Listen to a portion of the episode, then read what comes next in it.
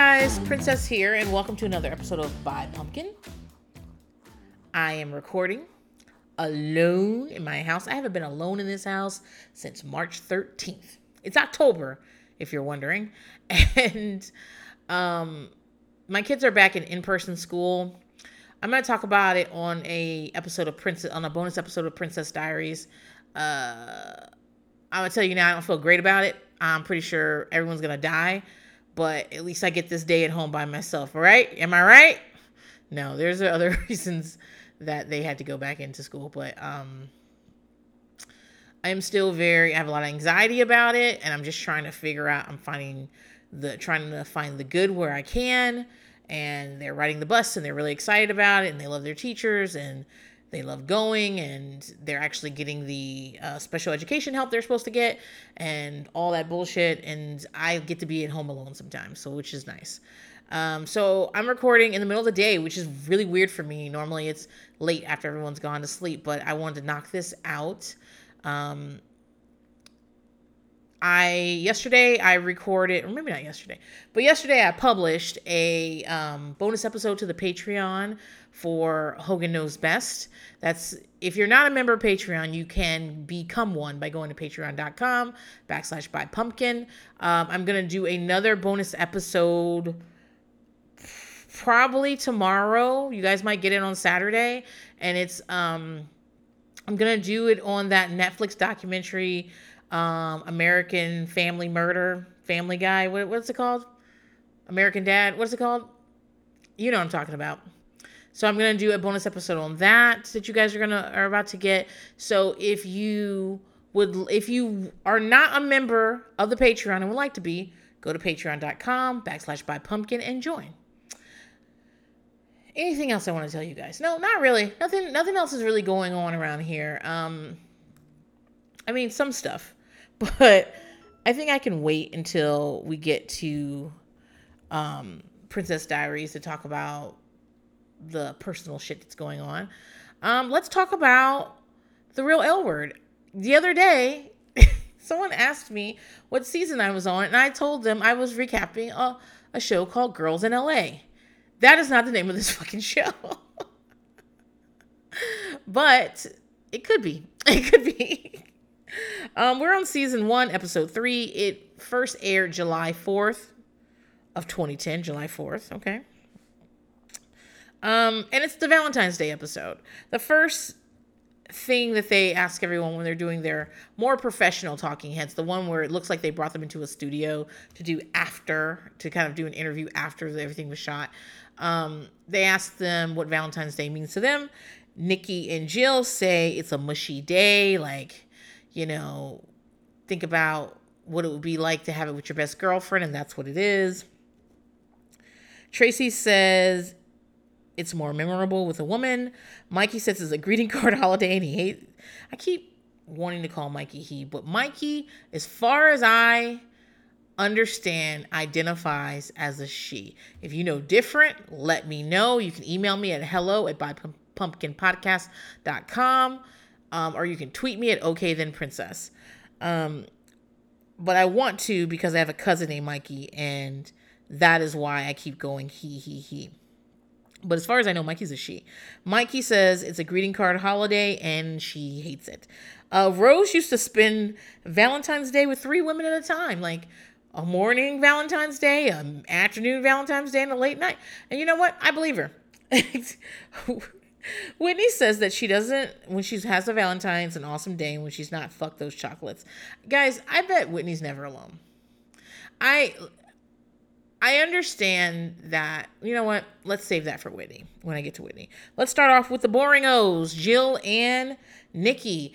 I understand why Jill and Nikki need to be on this show. So think about what the producers of this show were trying to do. They were trying to show you all facets of lesbianhood, right? Not, I mean, you can't show all, but a good variety. Like, this is what this looks like. That's what that looks like. Um, and maybe not lesbianhood, because, like I said, some of these girls are bisexual. Um, so, of women with women. Let's say that it's more inclusive. Um, so they wanted to show us all kinds of ways that could look like. And Jill and Nikki are a real couple, a solid couple. They are they are a typical couple. They're normal, they're typical, they're average. They're all those things and that's great and like I totally like get that. The reason but they're boring to watch because it's just they don't have a lot of conflict in their storyline.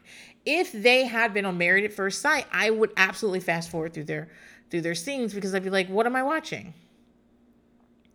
I, I know lots of people in good marriages, and I could easily watch one of them be in a good marriage and experience that. I don't want to turn on TV and watch that, but I get why they're here. Um, Derek's still there. So Jer- Jill tells us that Derek is a wonderful guy, but she's happy the way the friendship, where the friendship landed, and that she's really excited to begin her life with Nikki. Okay, this is what I wanted last week. Because last week it was very much like everybody was up in the air. And, you know, this is probably a trick of editing just to like kind of like it, put a little excitement in their segments. She probably said this like 10 seconds after she said the other shit, you know? But yeah, this like hearing her say that, it's like, okay, I get that. You know? Je- uh, so what Jill is doing, she's going out with Derek to buy Nikki a flip cam so she and Nikki can document their lives together. Guys, if you have been paying attention to my Hogan Knows Best recaps on the Patreon, I have been talking about flip cams. It turns out I don't know what a flip cam is. I thought a flip cam was one of those little video cameras that had the little flippy thing on the side and you could flip so you could see you can get a, a further view of what you were recording or you can flip to the other side not further but you flip to one side so that you can see what you're recording but you can also flip it so that you if you're in front of the camera you can also see. That's not what a flip camera is. A flip camera is an actual thing. Like i don't know why they call it a flip camera but that's not what it is. And the fact that i've spent weeks talking about flip cams only to find out i don't know what the fuck i'm talking about is frankly on brand. it's frankly on fucking brand. That's what it is. Um but they want to document their lives together, so Jill's getting her that for Valentine's Day. Later, Nikki goes to her mom's. I mean, so they get the they figure it out, you know, she's all over Derek. and again, I don't want to imply that she's fucking Derek because she's not, or that she can't, or that she's, or that she she really wants to be with Derek because I don't necessarily think that's true either. But I guess I do think that Jill is a very touchy feely person and like she's very much like, I love you, Derek. This is why I brought you. You're so amazing. Let's get married. and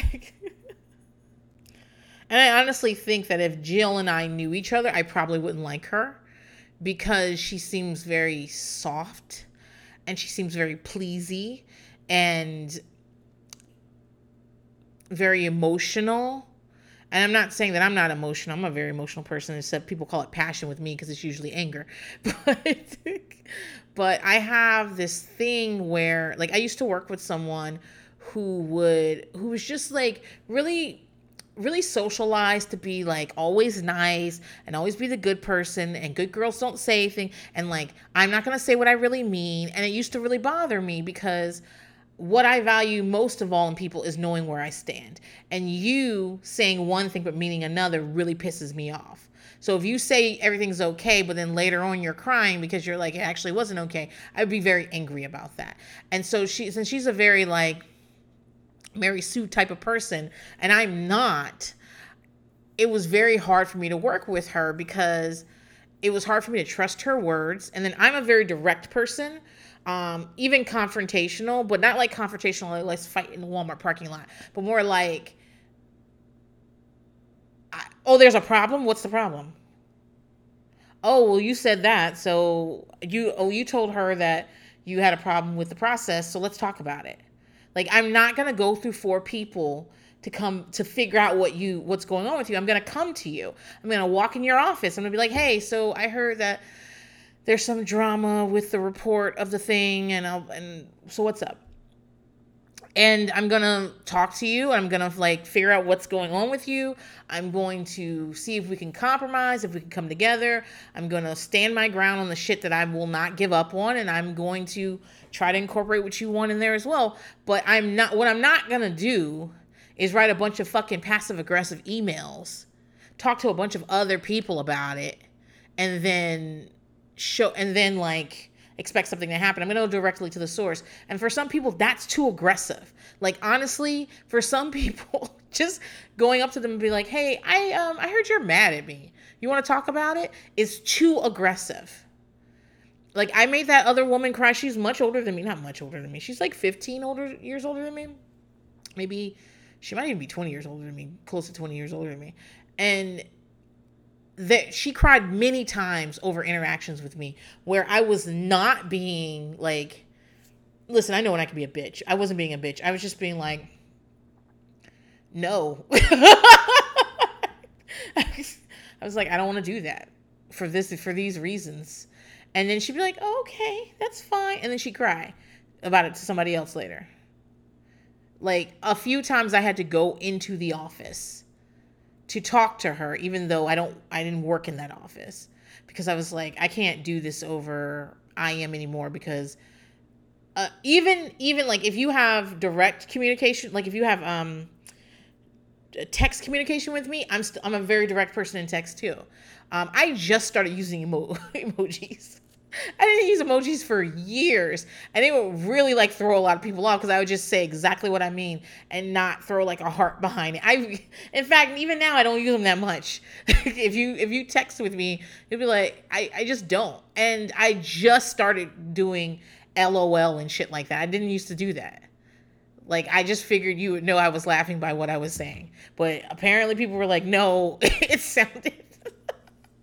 so I, I have a feeling that Jill would fall into that camp with me, and I also have a feeling like she would cry a lot, or she'd be like very touchy and like want hugs and stuff, and I'd be like, "Why are we hugging in a camera store?" but I again, I might be like reading too much, and then she hasn't seen Derek in a while. He's very close to her. This is probably not something she does with a coworker. Um, I am someone that you work with that you that people often assume that they are very good friends with me and i'm like no. Just be just i was actually explaining this to a coworker the other day that like um i don't care about anybody here. I i'm not gonna care about anybody here because this is where i get my money from and i'm not gonna like get into arguments with people i'm not gonna i'm not gonna care about people here. And she was like, but you're so, because she gets into arguments and things. And she was like, but you're so nice. And I was like, I'm nice because I don't care. For you to be that mad, you have to care. And I don't. I don't I don't care what we do as long as we all agree, as long as we all get on the same page and do it together. That's what I care about. I don't care about this other stuff. I don't care about who went to lunch with who, and I don't care about whether somebody sends me an IM message or comes into the office or I don't like a lot of that shit I don't really care about. I don't I don't get entangled with my coworkers that way. And that might be because I'm cold at work, but I don't think so. I think it's more like I'm just chill. This ain't my life. like my life is away from here. I'm here to produce here to work. I'm here to finish projects and make things easier for the people around me. I'm here to work well with other people. And people generally do like working with me, but they will tell you that I'm not going to come to the Christmas party and I'm not going to be at the potluck because I think potlucks are the scourge of the earth. I don't know if you guys are washing your hands. I don't know if you're letting cats help you. I saw a video on Twitter not too long ago where a cat was in a bowl on a on a kitchen counter. I'm just like, why? Why is that? And then what are you gonna make in that bowl? Okay, you're gonna wash it. Are you gonna wash it? Because y'all always say you're gonna wash it, but then you don't wash it. there's fucking cat hair in the damn potato salad, which is why I don't eat the potato salad. Actually, I don't eat potato salad because they put mayonnaise and mustard in it. At least my mom does. I don't. That's why I don't eat potato salad. A lot of things that have a prefix and then salad at the end is just mayonnaise. So I'm off topic. Okay, but um, so Jill's just very like, you know, they're hugging and stuff. And she's like, I'm so happy you're here. And then the next time we see Nikki, Nikki is going to her mom's dance studio. And I don't know that her mom owns the dance studio. I think her mom works at the dance studio. Or maybe is a partner in a dance studio or something like that. Or, or she doesn't own it. Because what happens is Nikki talks to um I'm assuming either either her mom's partner or her mom's boss or her mom's coworker, somebody, and um, she decides that she what she's gonna do is that neither she nor Jill can dance. I feel you. I'm in the same boat, which is why I'm always watching dance movies like Step It Up or Step Up, Step Up, not Step It Up. Step It Up is probably some old school. uh movie where an old lady decides that she's going to start dancing in her 60s and she's just like gotta step it up. She's got leg warmers and shit. Step up is a series of 15 to 20 movies where people dance in the streets. And i like to watch shit like that and i like to watch k-pop dance rehearsal footage. It's not dance see dance rehearsal footage sounds like somebody ran in there and was just like checking it out while they're doing their dance rehearsals. That's not what it is. They have practiced their dance to the point where they're ready to like do a video of it. And so they do that and it's for like it's really for it's really content for YouTube pages and fan engagement and shit like that. But I like to watch that. I'm always like I love when people I love when people in a group dance together. in synchronicity. And I'm like, oh my God, look at them doing the same fucking thing at the same time. Crazy. um, on, on this week's bonus episode, I absolutely talked about Footloose at length for the entire fucking episode. and then after I finished recording that, because I'd watched the Footloose remake, I watched the original Footloose. Because I don't know. I think people like dancing in unison seems I don't know, they seem happy. and they seem I don't it's it's something I could never fucking do. You know? And I think that's what draws me to a lot of things. It's, it's one of the reasons I got into reality TV. It's one of the reasons I love documentaries. Um, I'm saying documentary, right?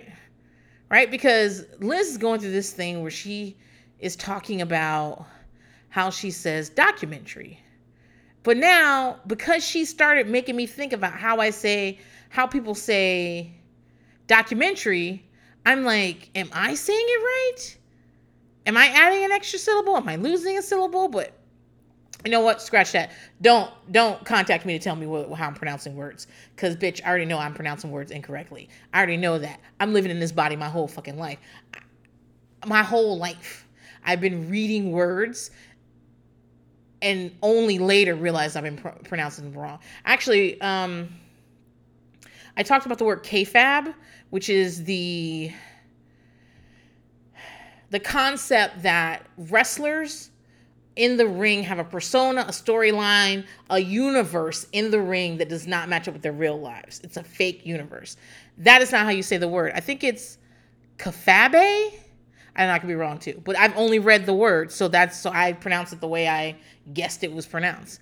But like, there's no need to contact me about mispronounced words. Uh, I I know I do it. So anyway, so that's one of the reasons I get into documentaries. It's one of the reasons I love reality TV because I really like seeing what other people do. Like I would love like a four part documentary about like where they just follow like live in a firehouse for four days and see what it's like like what the job is like what you have to do to get the job what kind of people i'd love for them to talk about what kind of backgrounds these people come from what makes them want to do it um, how in some places it's a really fucking good job and people have been trying for years to get in. I love that. I love anything where you go behind the scenes. That's why music documentaries really get me. I just watched the Blackpink one um, I loved it. I absolutely fucking loved it. Loved it. I am mesmerized by because I don't watch those vid. I don't. I'm not a, like on their YouTube page watching. I think Pink is a is a K-pop band for women. Um, I am mesmerized by the fact that their songs sound one way, but when they talk, it sounds another way. Um, especially the black scent that Lisa, who is my favorite, by the way, Lisa puts on when she's rapping. I'm fascinated by it. I'm fascinated by how skinny they are. They are super tiny, tiny, tiny girls. Um, the idea that Lisa left Thailand and did only could say hello in Korean and went to her K-pop training, just all she could say is hello. She speaks English beautifully. She speaks um it says Thai. I'm not sure what the language uh, the Thai speak, but when I I always have um I have hearing issues and I and I also read faster than I could hear things anyway. And so I always have closed captioning up for whatever I'm watching. Um, I would not be surprised if I lost my hearing uh, in the next 20 years. I wouldn't be surprised if I needed hearing aids or whatever. But in terms of processing things, this is one of the this is another reason why I didn't really get into YouTube um, when it first because I don't like watching people do things. I don't like hearing people do things. Um, that's why I came. That's another reason I came to podcasts and audiobooks and things late. Is I am a faster reader than I could ever comprehend what you're saying to me. So I always have um, closed captioning up on whatever I'm watching, and they said she was speaking in Thai, so maybe that is like the language of Thailand. But anyway, so she speaks Korean because she had to learn that for uh, to be in her K-pop training. She speaks English, she speaks Thai. She she flips through all three effortlessly. Like no question. I, at no point did I see her seem unfamiliar, uncomfortable speaking any of them. Great. She's super cute. She just she's got she just got like a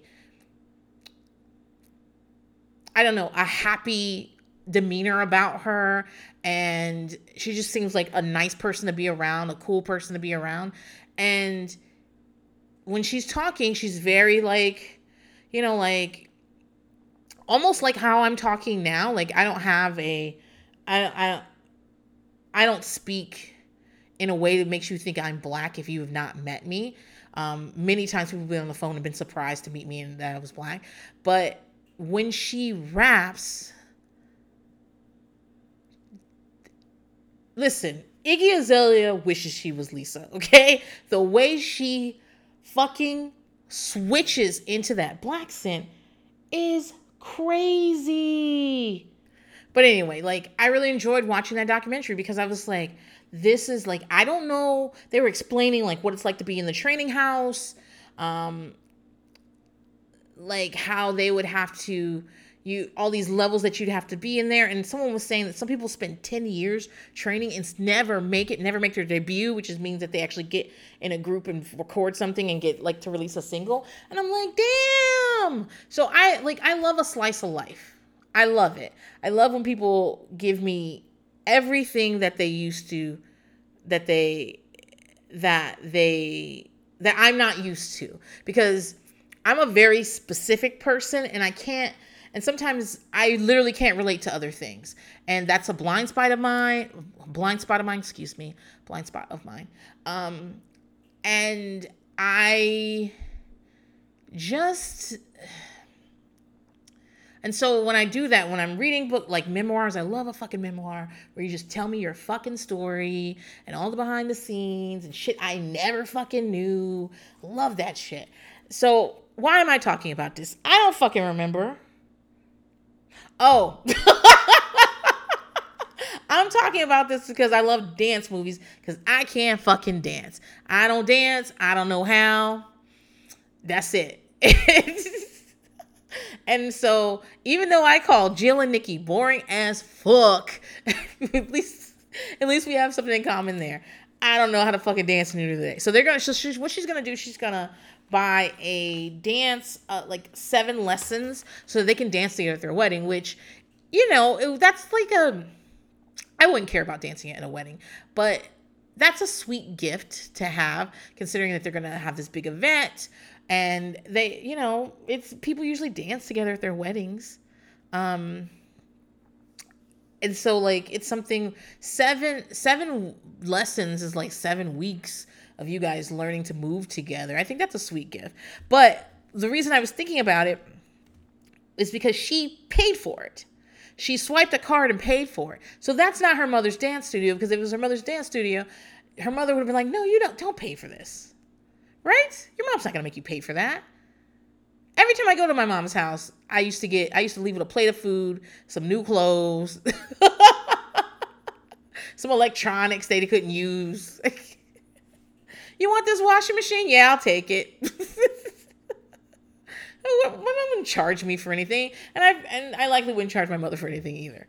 So, um, uh, so Nikki and I guess Derek goes home I feel like there was a scene where Derek goes home. Guys, I cannot remember this fucking show. Like I said, it's been years since I watched it because I can't have my kids looking at Romi's tits on the big screen TV. so, um, I feel like there's a scene where Derek goes home. So I wonder where he is. Is he not staying with them? Maybe. Um, so they wake up. It's 6 a.m. on Valentine's Day. The cameraman is in the room with them. Another fake wake up scene, but it seems real. So, what the fuck is going on? Is the cameraman sleeping all night? Is the cameraman in the walls? What's going on here? By the way, I was just looking at new shit on Netflix I wanted to watch, and there's a um a movie called his house, and I really shouldn't be talking about it because I'm home alone. I'm about to freak myself out. I, am not going to talk about it. but all I'm going to say is it looks scary as fuck. it looks so fucking scary. I don't know who made it. I don't know who wrote it, but kudos to you, motherfucker, because you scared me on half a trailer that I had to turn the TV off. And thank God my husband came home in the next 10 minutes because I didn't know how I was going to get through it. It was whew, it was scary. Um, so if you like scary movies, it's called His House. It's on Netflix. Try it out. All right. So they wake up at 6 a.m. on Valentine's Day. The reason I was thinking about that is because the house is like there's something in the walls or in the house or something. It's crazy. But um, so it's Valentine's Day. They wake up at 6 a.m. It looks real. So I'm like unsure of how like I know that for him to go over there and and film that at 6 a.m., someone had to open the fucking door and let them in. And I will say that Nikki gives me control freak vibes. As a control freak, I recognize them.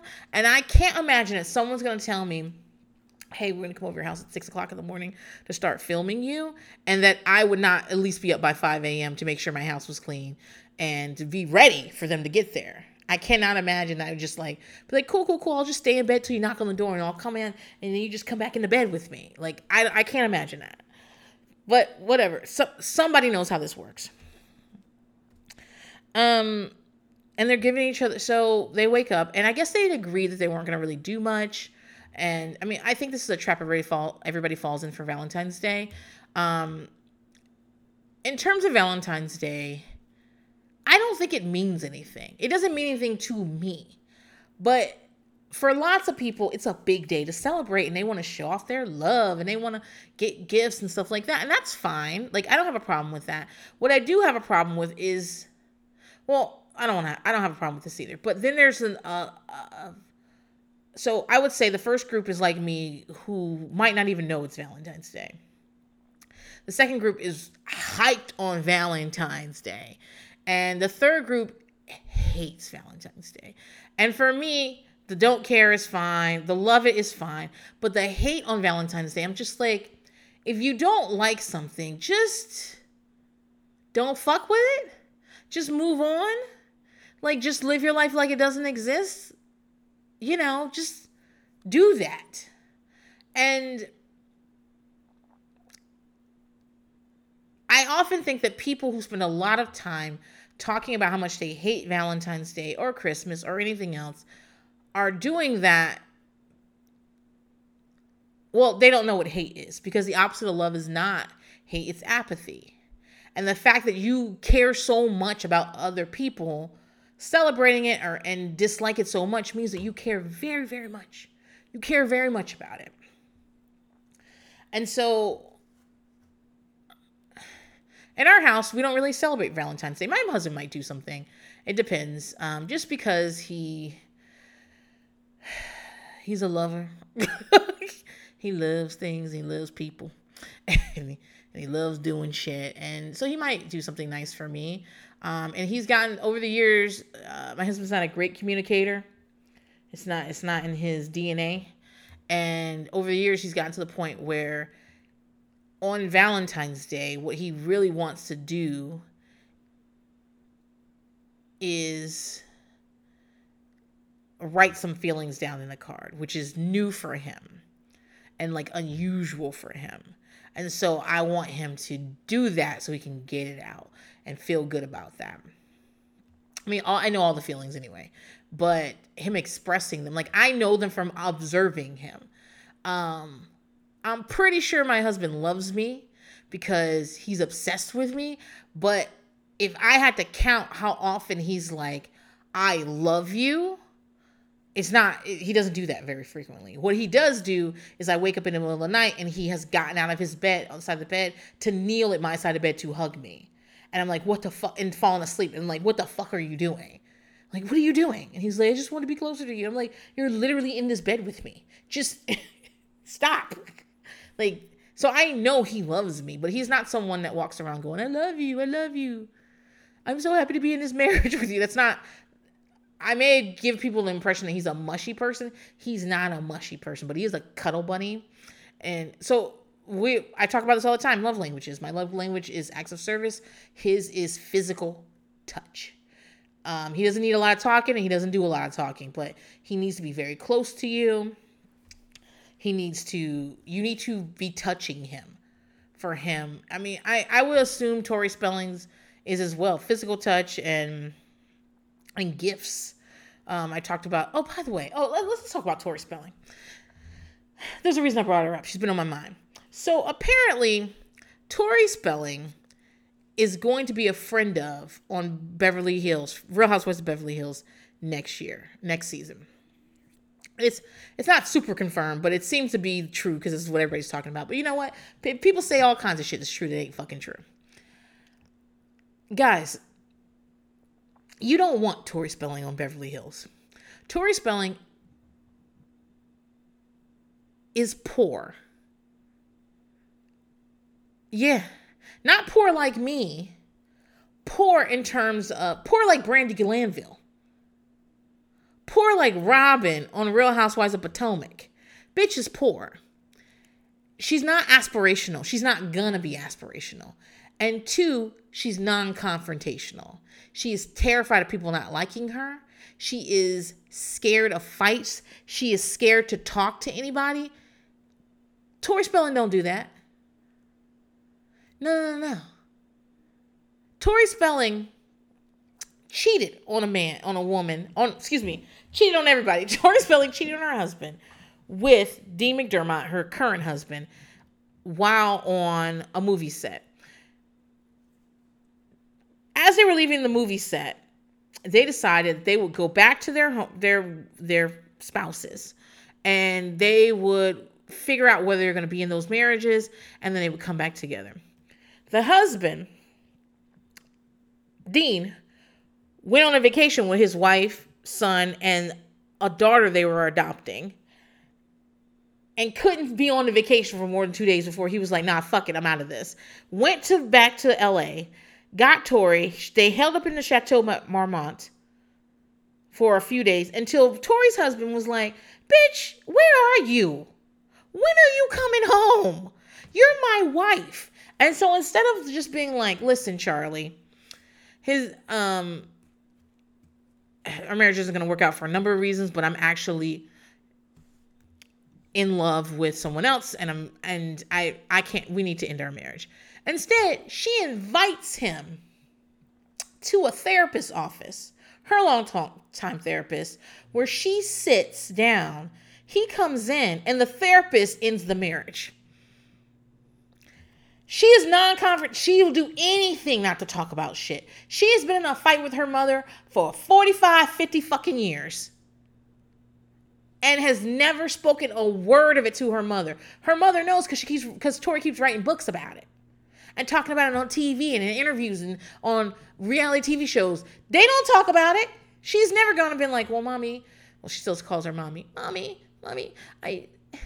I just feel like you stole my inheritance. I don't think that happened, but maybe Tori does. Anyway, she's never said shit like that. She implies it other places. She's a very passive aggressive person. So you can't you can't be, especially on Beverly Hills, you can't be poor and not willing to start a fucking fight. This is the most boring shit you ever saw in your fucking life. No, you don't want her on there.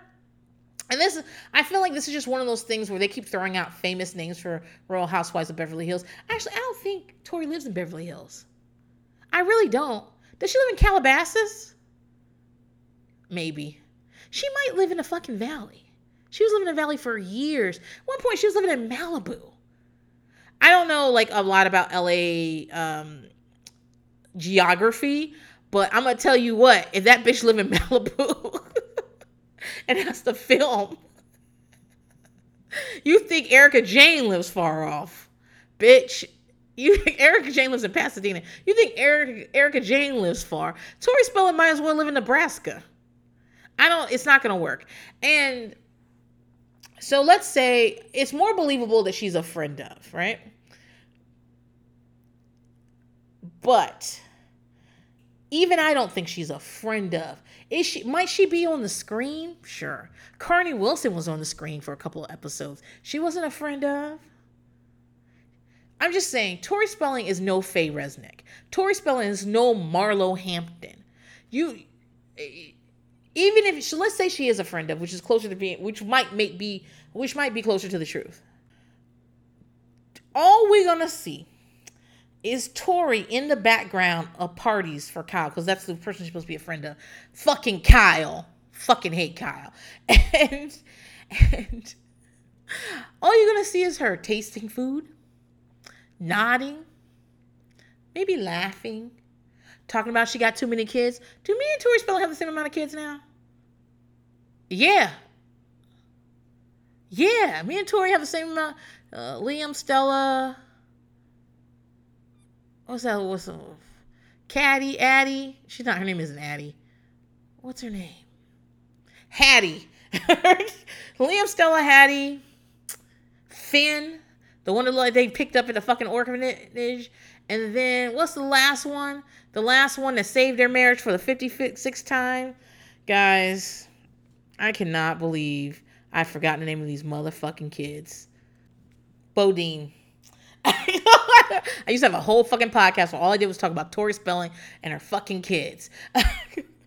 Go over to Solid Listen Network's Patreon. My whole fucking podcast is over there. It still lives there, guys. But anyway, all she's gonna do is talk about how she's got too many fucking kids and she's gonna be nodding a lot. Maybe she'll laugh. Maybe she'll bring up Beverly Hills 90210.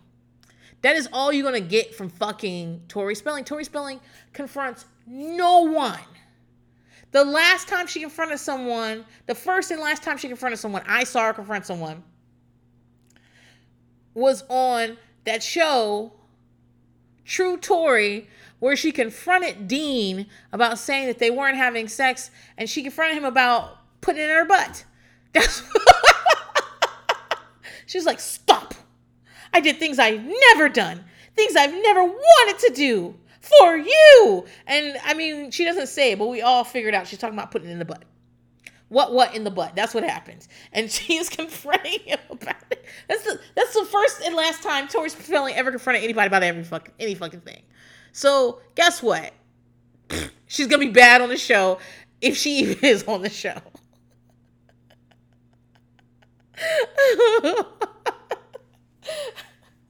the rants. If I didn't have this podcast, where would I be going on these rants at?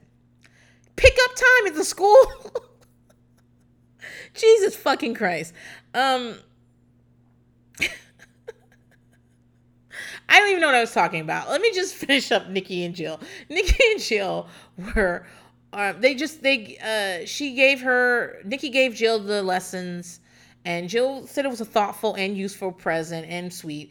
And then Jill pretended like she wanted coffee, and Nikki runs to go get the coffee. Nikki's in underwear and a shirt, and I'm like, she probably thinks she's being like very risque. Cause I can t- I can tell you right now that I would I'd be like, oh my god, I got so risque. I let them see me walk from the kitchen to my bedroom in my underwear. No, I wouldn't. I wouldn't do that. But, but if that happened, I'd be like, oh my God, I'm basically a porn actress. Meanwhile, Whitney and Romi are literally fucking on screen. anyway, so um like Jill like is like, I need coffee. And then when she gets to the coffee maker, Jill has put the flip cam by the coffee maker. And Jill goes back and Jill's like, I don't really want coffee. And and and Nikki's like, oh, trickster. goes back and they open the flip cam together. And he's like, we need to make a video. And Jill's like, we need to make our second video. She's already made a video, I guess, of her standing in front of last Valentine's Day where they went to to eat or whatever. Um, this it's special because they used to be long. They were long distance for about seven months, and them and normally last Valentine's Day, Jill had to leave the next day, and that's how their relationship was. And you know, some people aren't cut out for long distance relationships, and now they're just so happy they can be together all the time, and that's great. Um, I'm. Nikki goes crazy on the fucking flip, just fucking crazy. Flip cam, you know, like I said, I call them boring. I that's not to mean that they're like not good or not like you know like they shouldn't be on the show. I'm not saying that but they absolutely are never the first people i think of when i'm like i want to go watch the real l word so let's talk about mikey next. Um, mikey's playing tennis with someone i thought was her mom but wasn't. It says mikey's friend. I was like where'd she meet her? A nursing home? Uh, that's mean, princess. But I'm just I I want a context for this friendship. I want to know how they know each other. Um, they don't seem to be peers in a way. I'm not saying that you can't be friends with someone who that person looked 20 years older than Mikey. I'm not saying you can't be friends with someone 20 years older than you. You can, but I want to know in what context. What? How did you find her?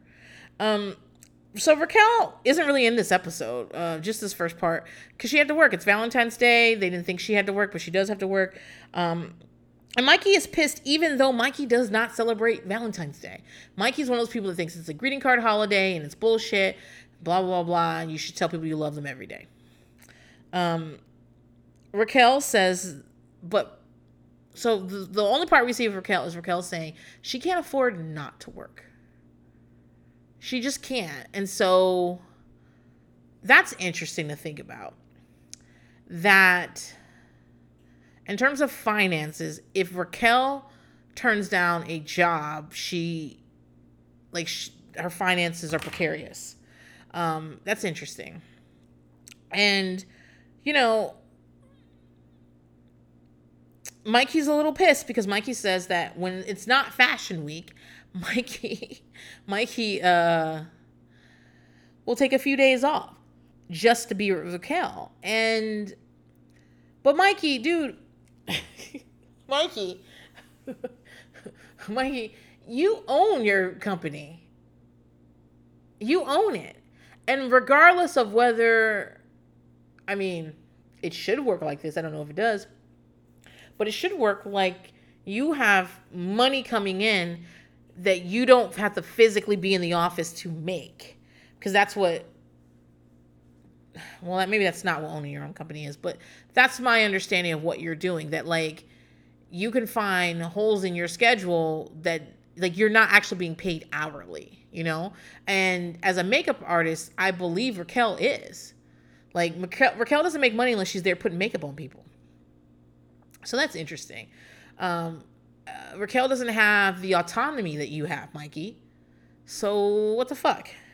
Um so instead of spending time with Raquel, Mikey's spending time with her aunt, Kat, on Valentine's Day. That's not weird to spend Valentine's Day with your aunt. but apparently she works for Mikey. And Kat, like Kat, also like Mikey said, she's grown up in a um, a rough part of town. She grew up in the projects. Um, her mom was young when she had her, and what she wasn't even sure she wanted to have kids. That sounds familiar. My mother never wanted to have kids. she just accidentally had some, and I remember that growing up all the time. That she just was like, I'm not saying she didn't love us because she did love us, and my mom did take care of me to the best of her ability. But she was young and fucking stupid, and I I I definitely know there were times she didn't want to have kids, which is like a direct. It's so opposite of me, where I have all my kids on purpose. You know, my sister in law said to me, uh, she was like, Princess, I got all these kids. She has three kids. I got all these kids, and I need some help. And I said, I got five kids. And she was like, Well, you that you did that to yourself. You went out and got them kids. That's your problem. And I was like, Bitch. And she said, That's your choice. I was like, That was your choice too to have them fucking kids. Okay, I know it. You you just didn't choose in the same way I did. And also, mm-mm-mm-mm, I know about your appointments that you had that you decided you didn't want to go through with. So you had a choice. You chose. You just. but I I get what Mikey's saying. I understand exactly what she means about being like raised by someone who was very ambivalent about motherhood, who just was like, "Damn, I got caught." and they're here. I guess I'll have them. so, and that them not like maybe not being super into motherhood, but but um and that changes the way they raise you. And so her aunt Cat was the one that really stepped in and took care of her a lot of times, and she really cares about her aunt Cat. Um, also, um, Aunt Cat had cancer at some point and was like losing hair, I guess bald from chemo, and yeah, and so she wants to. Mikey wants to do something nice for her. She takes her to uh, a salon get hair and makeup done. Um, Romi works there. So I want to talk about Romi here for a minute. I have an affinity for Romi. I really do. I Romi, like if we were ranking people I want to have sex with on this cast, um, I generally go for a nice stud. By the way, guys, Kara fucking Barry got me following this. I want to say Latina I could be I could be wrong. These two Latina well, one's a stud and one isn't, but sometimes they switch places. Sometimes they dress up in each other's clothes and shit. Got me following these bitches on fucking Instagram. And I always fucking forget until I go into Instagram and there's another video of them almost fucking on a counter. and another video of them talking about how much they love each other. And another video of them talking about having I'm like, and if Kara was here, she'd be like, Princess, I didn't tell you to follow them on Instagram. You didn't, Kara. But you point them out and you showed me a bunch of pictures, and I was intrigued by some of the pictures. and the next thing I know, I was following them, and I'm getting less sexy pictures and more we're in love. And I don't want to see that shit. I want. Basically, I should have joined their OnlyFans because the Twitter shit is not. I mean, the, the Instagram shit is not helping. And every time I I come upon one of their posts, I'm like, I'm still following these people. and yet I don't unfollow them. I don't. I just keep scrolling. I'm like, oh, can't believe I'm still following these people. Just keep scrolling. but I tend to like studs more than anything else. I tend and studs. I mean, there's a couple of white people I would consider a stud, but um for me, I mean, they got to be a John B type, you know, they got to get their hair cut in a black barbershop. But for me, even mask uh, white women are not studs. I mean, I don't know what the community calls them, but that's not that's not the definition for me. Like Mikey isn't a stud to me, neither is Whitney. But trying to name, I'm not even going to. But um, I am attracted to Romi. Um, a lot, even though she's a little more femme than I go for. Um, but you know what? I'm attracted to her. I think she's super cute. I love a woman with the crystals. I think she's selling out essential oils and crystals right now. I love somebody who's like, here, take this crystal. It'll heal you. I love that shit. I love someone who says things like, I'm feeling your energy. I love a, a Iyanla fix your life type of bitch, you know? That's like until you get this healing. so I I love that. I love some bitch that wears like one feather earring and no other. Definitely, definitely, I'm atta- I'm attracted to that. and, and later she she starts a jewelry line. I'm like, mm, we're all right up my fucking alley. And and I just think she's really cute. I like her personality. I don't always like like I said, later she becomes the villain of the series. I don't always like everything she's done.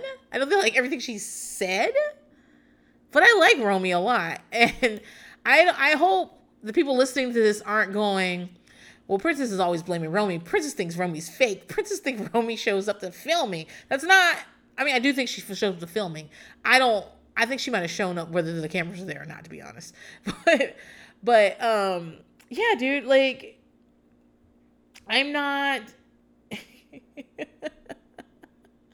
I'm not like anti Romi. I'm not. I just believe that some of the back and forth between her and Whitney in this season is very childish, and a lot of it has to do with Romi. and I think she could be a shit star. And do I think she's fucked up? Yeah, dude. I know she's fucked up. That's even more. That's even more reason for me to like her. I love a three-legged puppy. I love I've talked to you guys about this before. My therapist one day just read me boots to house down about about myself because I was telling her that I never intended to be like a mother. And I, I didn't. I, I was never someone who was like, I'm going to have these kids and I'm going to do this. I was like, I'm probably not going to have any kids. I don't see it happening. When? when would I have kids? And she was like, Yeah, but she's like, But you are a mother figure. And I was like, well, since when? Like I've only had these kids. At the time I I was started going to see this therapist, maybe I had the kids less than a year. I was like, since when? I don't. I I'm not. And I they've been adopted just a few months, and she was like, yeah, but princess, like your entire life, you have been mothering people and things. I can tell from your patterns that what you do is you scoop up broken, hurt, needy people and things mother them to death, and then feel betrayed when once you've healed them and they move on. Like, but that is the but that is the conceit of motherhood is that you will that you will love and take care of and boost and teach and like really just like build this this person up until they are strong enough to go on their own that is that is what being a mother is and being a mother is wherever you start at motherhood, like if you adopt older or if you give birth and you have a baby from the second it's born, whatever you, wherever you start, the conceit of motherhood is that you will mother less and less and less and less over time. Every day they will be stronger, smarter, better equipped to deal with the world, and it will be less. And when she said that to me, I was just like, what? And then she started like going over real world examples of shit I have done, situations I've been in where I have enacted this this dynamic over and over and over and over again. She brought up shit like because I'd only been seeing her a few, like, couple months at that point, maybe two, three months, maybe, and not every week because I had to skip weeks sometimes. So you know, eh, tops I've seen I'd seen her 12 times, but I, I probably saw her closer to eight or nine.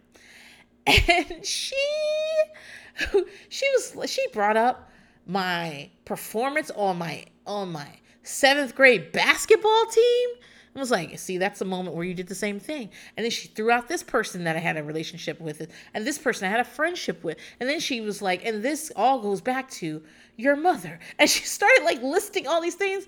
And I, like I said, you guys, you've seen that, that, um, I think it's a TikTok video but I saw it on Twitter Um because I'm too old to download any fucking thing else to my fucking phone, and I'm just not gonna do it. And so, but this guy is in heels, the young man in heels, and he's walking, and he does a flip, and when he hits the ground, he turns into a pile of meat. I was that pile of meat. I just devolved into a pile of meat onto the floor. I was like, what? But so like oh Romi, like me looking at all this, looking at all these women here and being like, who am I the most attracted to? Um, I can say who I'm physically attracted to, but who the most I'm most attracted to that I would be most interested in, it would be Romi. Because she's fucked up. and I'd be like, come on, I'm gonna give you soup and I'm gonna make you feel better and I'm gonna find your other feather earring.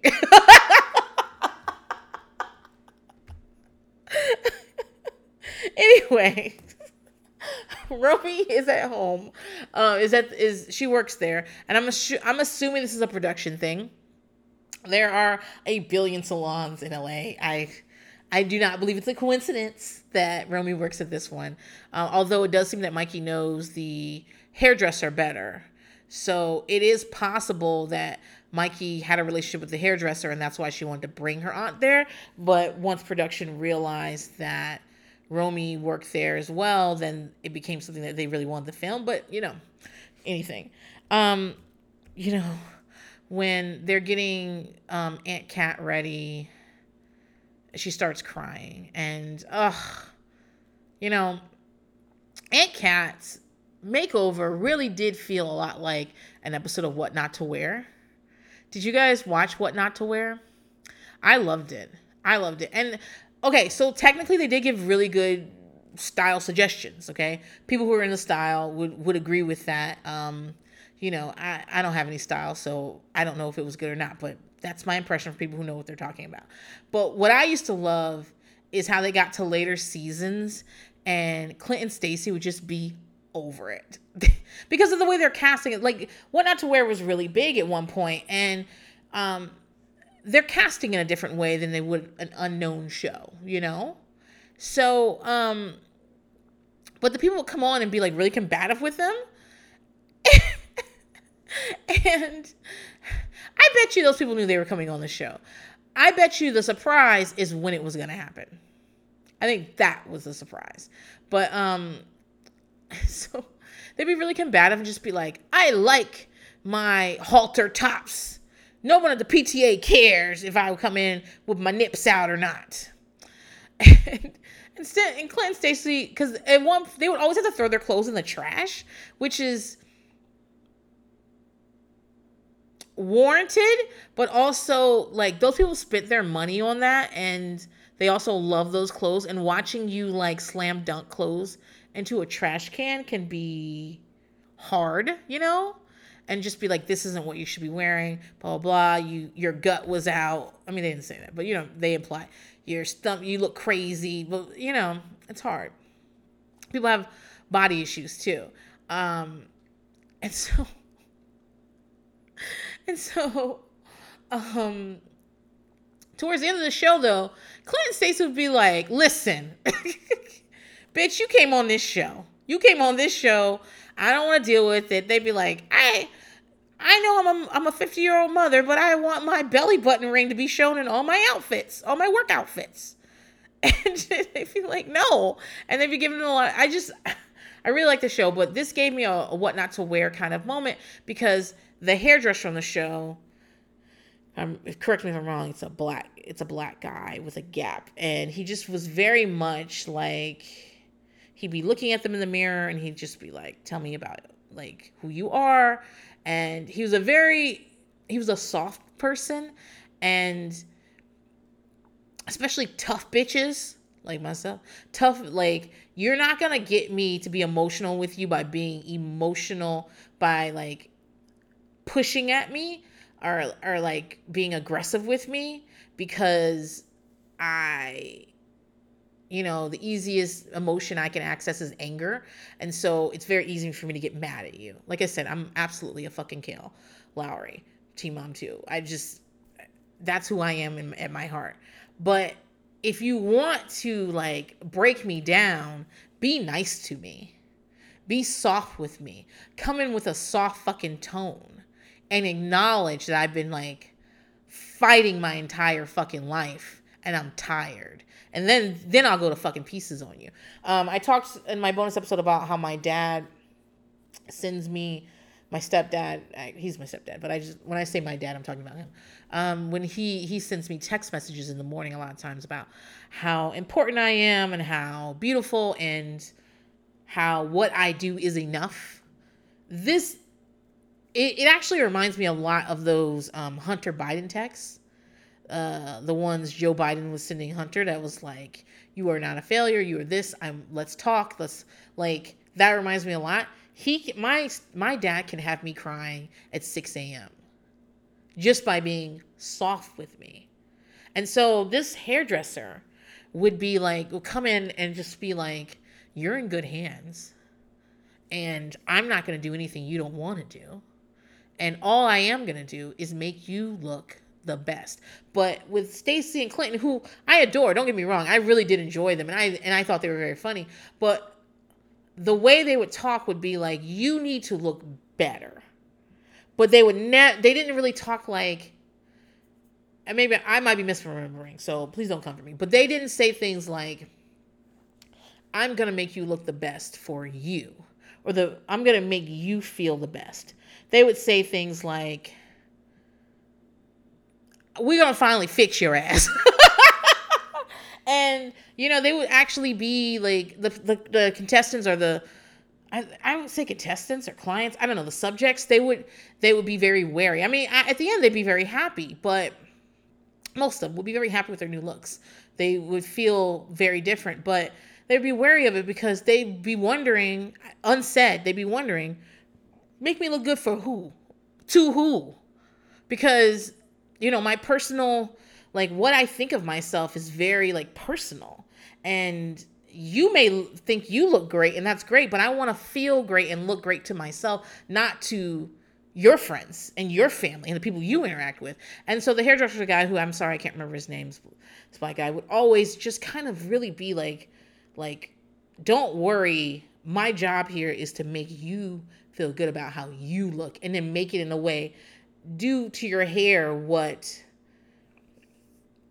what so and then do something in your hair that you can recreate. You know, um Jonathan Van Ness has a certain has that same quality on Queer Eye. I mean, I think they all do. I think they all do. Like Tan does as well. I uh what's the one? There's there's he's Canadian, grew up in a rich family, cooks things. Like I think they all are softer than previous counterparts. Like when Tabatha came to fix your uh, business or whatever, she wasn't soft with you. But a lot of times when Jonathan Van Ness, I mean, I think the only person who isn't who isn't compat isn't soft all the time is Karamo. like, what's the joke? They all the the the Fab Five come to save your life. Bobby builds you a new house. This is his name Anthony. Anthony uh, teaches you how to cook a, a gorgeous meal. Tan gets you dressed up for a night in the town. Uh, Jonathan changes, uh, gives you a good shave, and Karamo makes you go talk to that racist white lady across the street. That's, but I'm off topic in my off topic. but what Jonathan does is he he very much makes it clear that what he wants is for you to look happy. You, for you to be happy with what you look like, not for you to look better, because looking better is subjective, right? Better to who? But but if I if I uh, like not fix, if I elevate your grooming and your hair and your facial hair and I make you look better to yourself, I make you feel better about yourself. And that's very valuable. And again, he talks to them very soft. He's baby honey pie. You know what I'm saying? And if they push back at him with, I don't want to do this or I, I've never had my I've had this beard since I was 16 or whatever they say, he's not gonna be like, well, bitch, you gotta cut it off because if you want to get to the next level, you gotta get rid of it right now. Zzz. That's not what he does. He's like, well, you know, um, it can be a it can it can be a, a security blanket. And i'm not here to tell you that you don't need a beard. Uh, what i am here to tell you is that like we can take care of this beard better. If if we shape it up better if we use better products on it then you can keep then keeping your beard is not a problem but your beard's going to look the best it can. And i don't know i really value that. Um i'm super off topic but i the, my my gist of that of that offshoot of conversation was that this when when um, Aunt Cat is crying, when they have her walk and she does a little turn, her hair looks great, by the way. She she has great hair, and she kind of flips and she I mean flips her hair, and then she puts on her glasses and stuff. I was like, this is very what not to wear, and I'm really happy that they put this in, even though I don't remember this. And but like she just seemed happy, and it it was nice that Mikey took her there. Um, yeah, but of course we got to have some mess in this. And Mikey and Romi talk to talk about Whitney, um, in a way that makes me feel like another production setup, because um, I just don't know why they'd be off to the side talking about Whitney. Um, Mikey questioning her about someone she's in love with. It just seemed weird. Uh, what I mostly got from that is that um, Romi builds Romi's a makeup artist. And she called Whitney a makeup artist. And dude, as much as I fucking talk about the show in my personal life, I would never have called Whitney a makeup art- artist. But she is. She's a special effects makeup artist. And th- I was like, Whitney's a makeup artist. Tor's a makeup artist. Romi's a makeup artist. Sada's a makeup artist.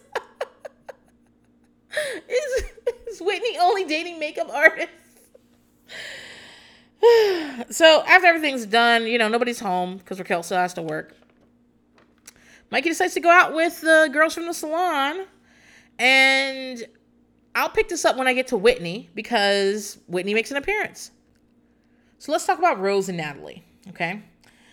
I guess the breakup didn't take because the next morning, because the next morning, um, or what appears to be the next morning, uh, Rose is making pancakes. Natalie's walking the dog. They're both talking about how they don't want to live in that. They rather like move forward, I, which I agree with. But I'm also like, you guys did not resolve anything. This is a fight you're gonna have over and over and over again because instead of being like, let's figure out what's going on, you guys are like, let's not talk about that anymore for right now. And six months from now, you're gonna talk about it again. Um, but I what I think is going on is they neither one of them has been in like super long term relationships, especially not Rose. And they don't realize that things just keep coming up over and over and over again in long term relationships if you let them. Um, so Valentine's Day, Nikki, Nikki, Natalie says that Rose has had a lot of girlfriends and she wants to do something different. So she does a sexy photo shoot with her friend. Um, I think Natalie is a very beautiful woman. Natalie is so fucking beautiful. Um,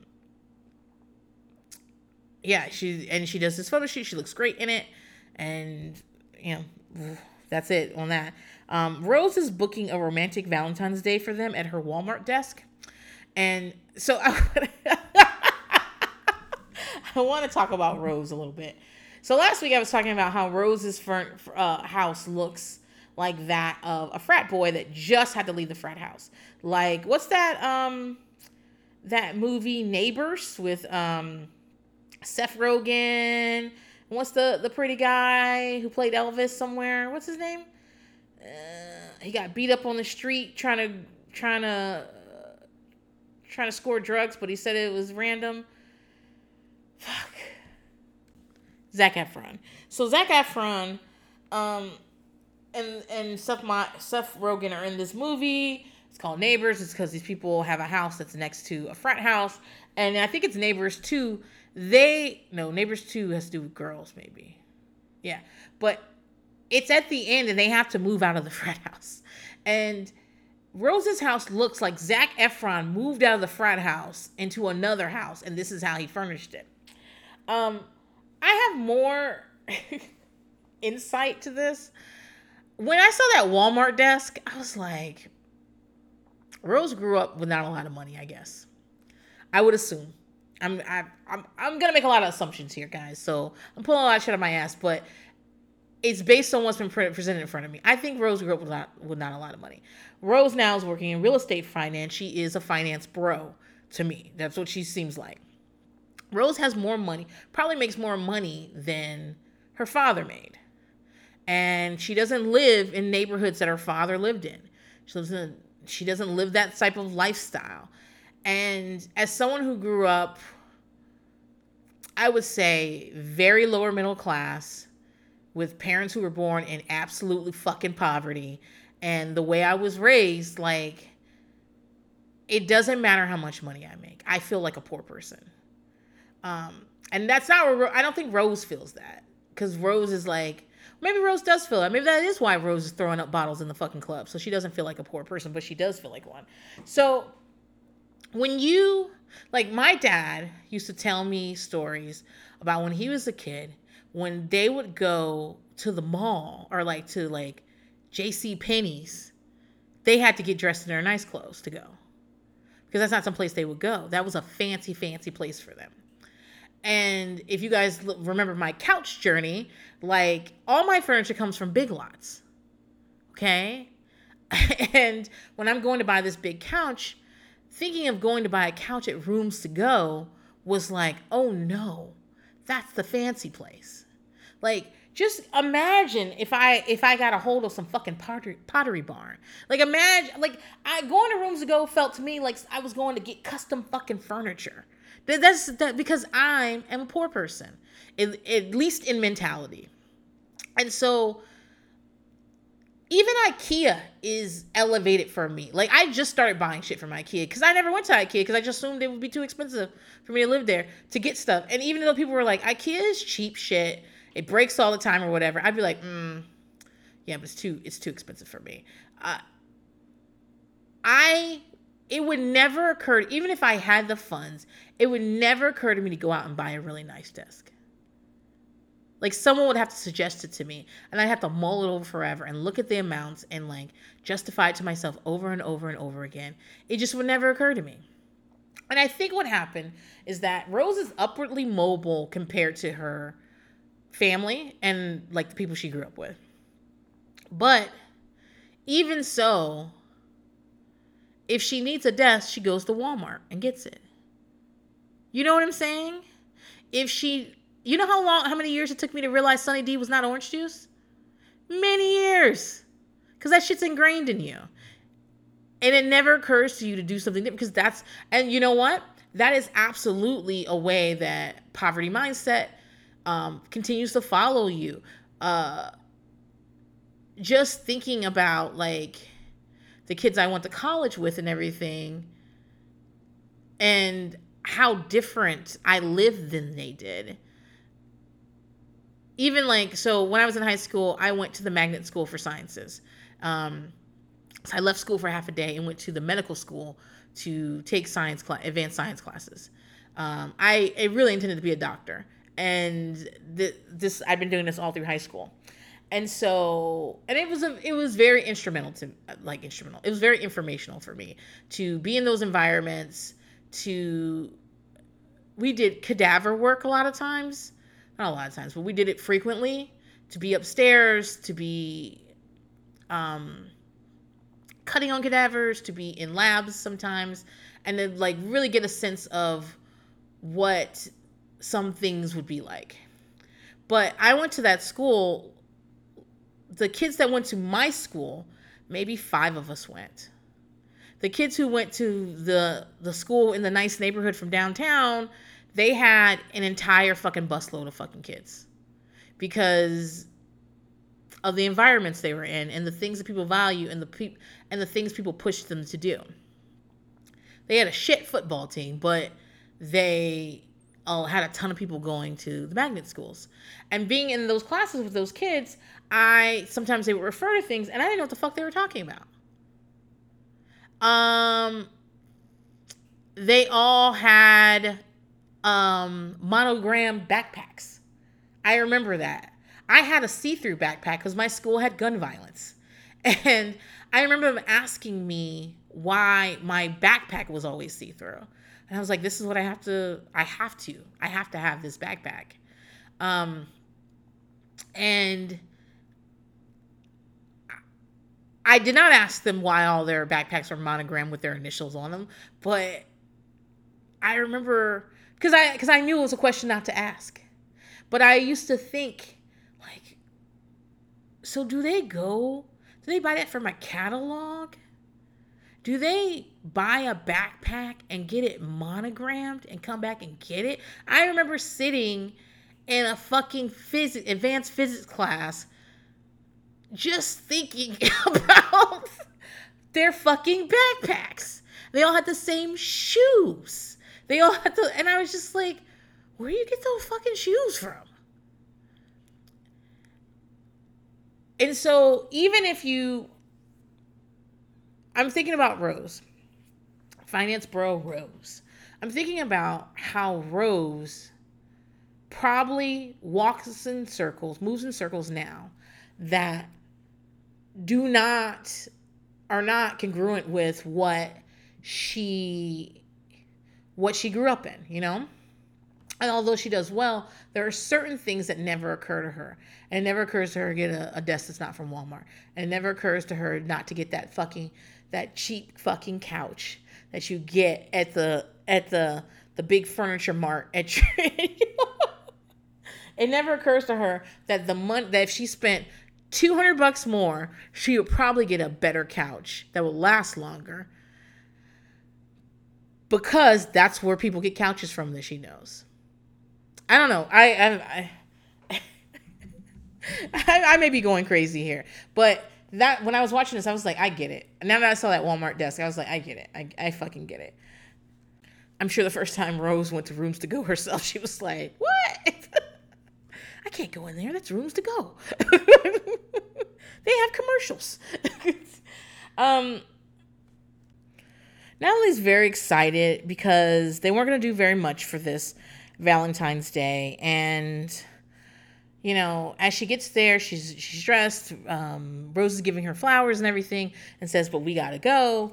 And in the car, like she's tweeting about love is the best thing right now. And Rose is Rose is a little bossy today. I would say Rose is bossy most of the time. Rose's behavior last week thrilled me because it's how I want to act all the time.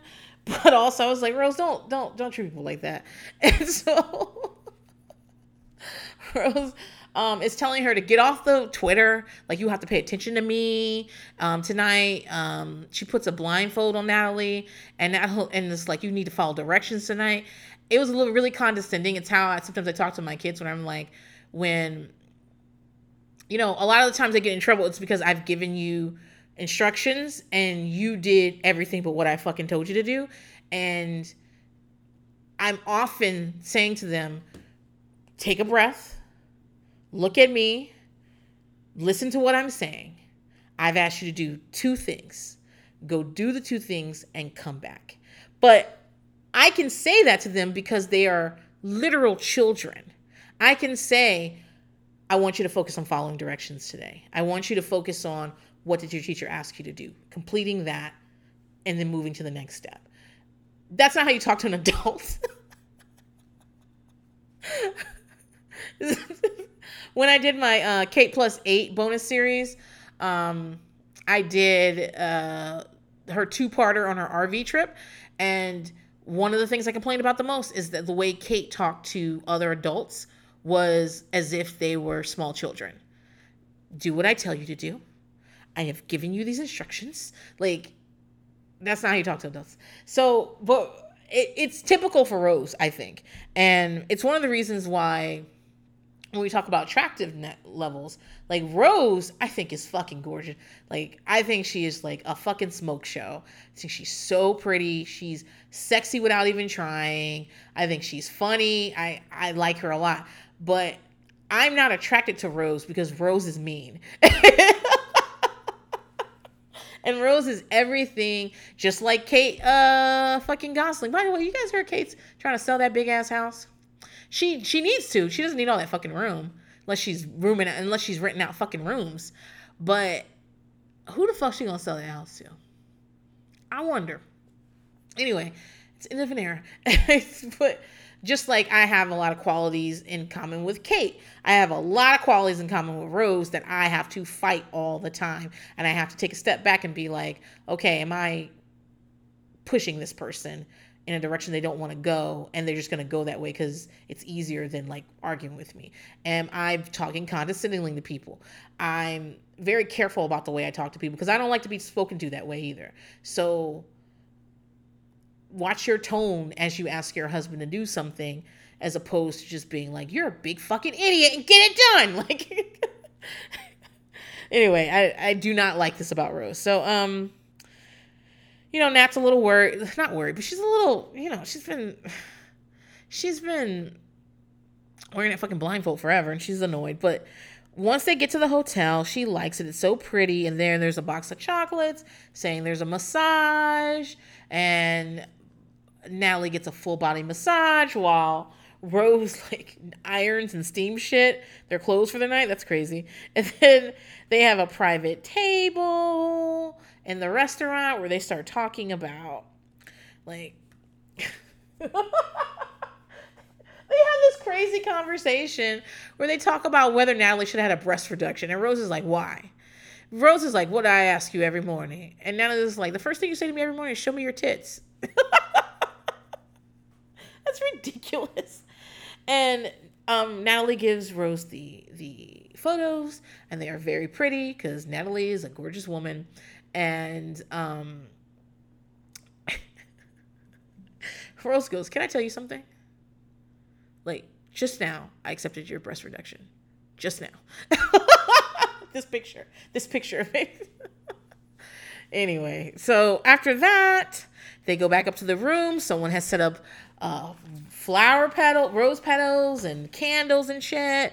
And that's great because they are about to get it down. And Natalie's doing a talking head where she's saying that Rose is not afraid to be in love because she is in love with Natalie. I guess producers like, do you think Rose is afraid to be in love? Natalie says what she's afraid of is being hurt, and that's okay because I'm never gonna hurt her. And I'm like, damn, like that big, big plans, bitch. But people get hurt all the time, n- not on purpose. And so, you know, they get to fucking. And Rose says that Valentine's Day has been the highlight, or it might have been Natalie that said this, where where the high is the highlight of their relationship. Um, it's been it's the best it's been so far. Keep in mind they've been together seven fucking months. They've never had a Valentine's Day together. So, yep, that's Rose and Natalie. So let's talk about my my favorite couple. It is Tracy and Stamie. and uh, a lovely friend of the pod, Joni, of Joni and Leslie, and this adorable baby Cleo, that just texted me, not texted me, messaged me and said that uh, because she lives in LA. Um, she, I think that she personally knows some of these girls on the shows and on later shows and everything. Um, there is a story of them finding someone's wallet, but I forget who the fuck it is, but it's somebody that, that if I can remember the name, you guys would know who the fuck I'm talking about. Um, but it might have been on the second season, the blonde chick that was really mean. What was her name? Was she on the second season or third season? I don't remember. But um, she, you know, she like I said, she she knows she knows these people LA is big, but it's also small and lesbians, okay? So she says that that Tracy, that a lot of people want to date Tracy because she is beautiful. I mean, the fact that they have her with a skateboard all the time concerns me because it makes her like Dennis the Menace. And I'm not saying that you can't skateboard. you can, but just everyone else is like in the opening credits with that song that I fucking love, doing their thing. I mean, they all. I mean, Mikey's on a motorcycle, staring at the camera. They told her to be like, be very mask, Mikey. they told her to do that because Mikey, Mikey's a smiler. I don't know why she would not be smiling. But anyway, everyone else is just like you know, grooving to the music, and they just look like they just like they're living their best lives. And here comes Tracy, who's a fucking cutie, cutie, cutie, and this fucking skateboard. I'm like, do you want to go back to the house and get your slingshot? do you want? do you? anyway, but uh, what she said is that lots of people wanted to get with her, but she was like extra, extra boring, and I can believe that. Um, I just talk shit about Jill being the type of person I couldn't be around because she's just too emotional and too like huggy and too whatever. But I can imagine Tracy just kind of like being there. I can imagine that. Doesn't seem super, super interesting. But Tracy and Stamie are still my favorite, and it's because I'm attracted to Stamie. and and I just think their their segments are interesting. Um, this so they've decided this year they're gonna have a pre Valentine's Day dinner together and a Valentine's Day with the kids. Why? Why? And later they're like, oh, because we want to show the kids what Valentine's Day is about. We're gonna have a big Valentine's party with the kids. Well, then why didn't you have a pre Valentine's Day party with the kids and Valentine's Day together? Because the kids don't know what fucking day it is unless you tell them.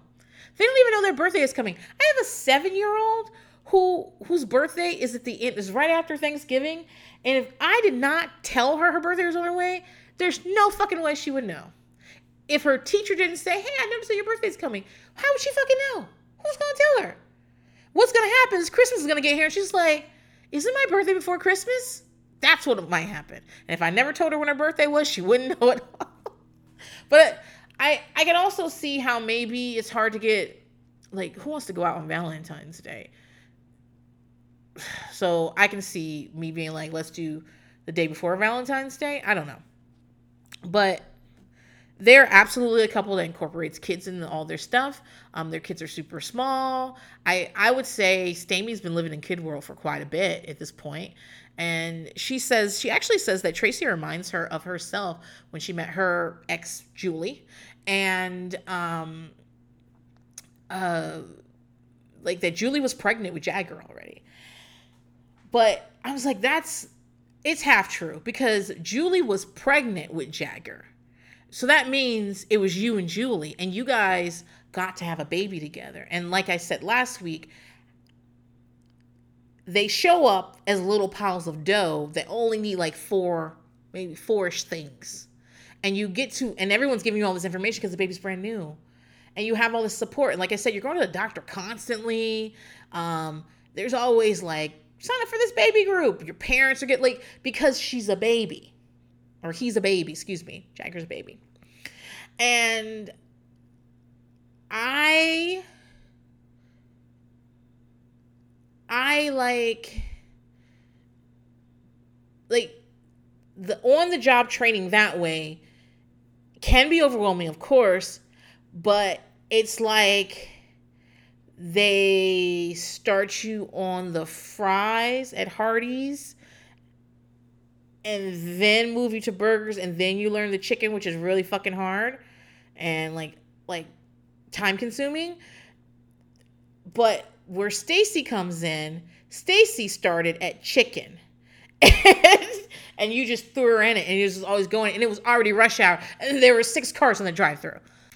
Some of you may have guessed I, my first real job was at Hardee's. but, but do you understand what I'm trying to say? Like at least she got a brand new fucking baby that she got to grow as as the baby's needs and world grew her world grew too. A newborn baby, especially if you're like being careful about who you introduce them to.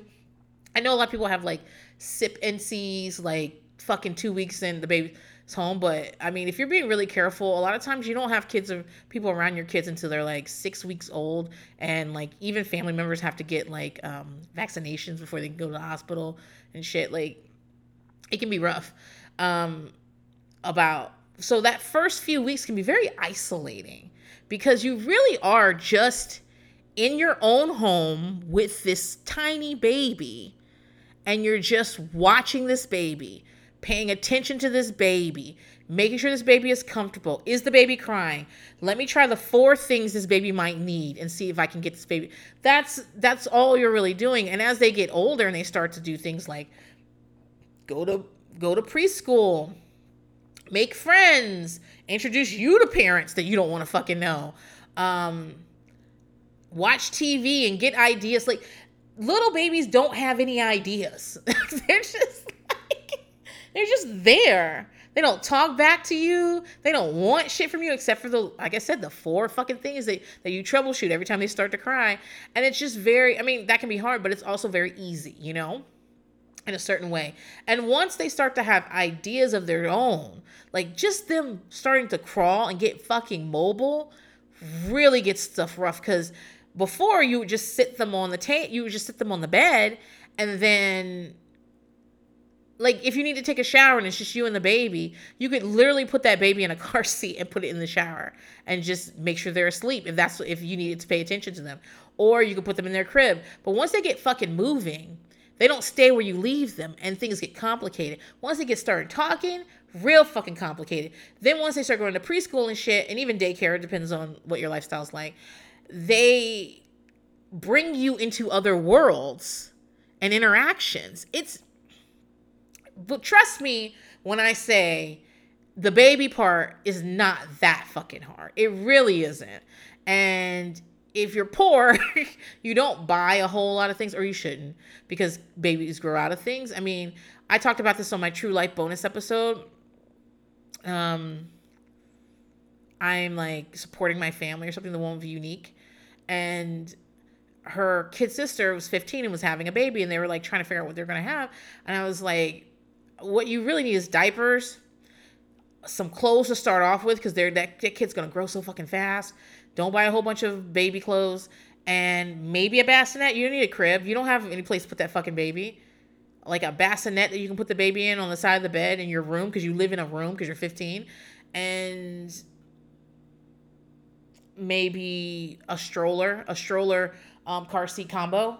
And the rest, I mean, bottles, but the rest, you need bottles and probably formula. The formula is going to fucking kill you. The diapers, are going to go fast. But when you get down to it, the daily needs of a small baby are small are, are, are, less than some than the daily needs of um I'd say a 10 year old or are different. Like the the budget is different, okay? um I know I'm gonna get a lot of flack on it. I'm just telling you, it's it's it's a different world that you live in when you are when you and it's just you and this baby in your couch. And all you have to do is keep changing the baby and feeding the baby and make sure the baby isn't cold.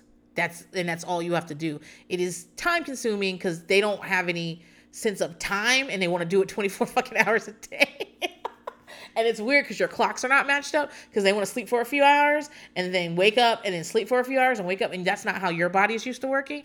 I'm not saying it's not hard but i'm saying that like the depth of what you have to figure out is so small. It's a difficult job but the handbook is simple. That's i guess that's what i'm saying. And the handbook gets more complicated as you get older uh, as the kids get older so Tracy says her dogs are like children, and it kind of it's a bummer sometimes when Stamy puts them low on the totem pole, and it bothers her.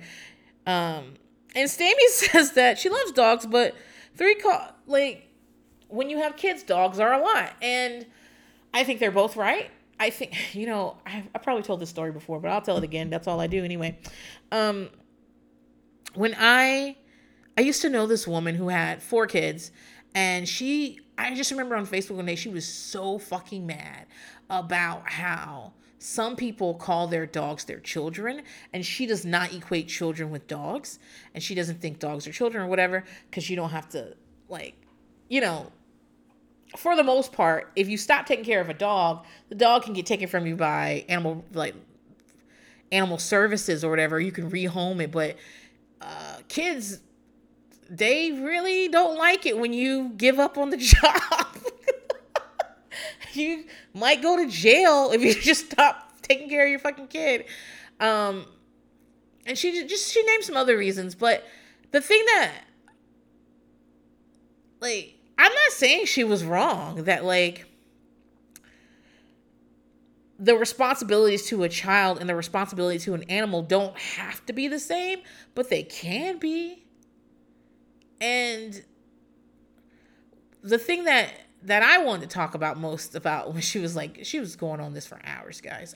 Hours. Um the thing that I want to talk about is why does it bother you so much what somebody else does what somebody else values? if that woman over there and her dog are best friends and life partners and she takes her care of that dog as seriously as you would of your child, what the fuck does that got to do with you? And if you don't, then you don't have to have any dogs.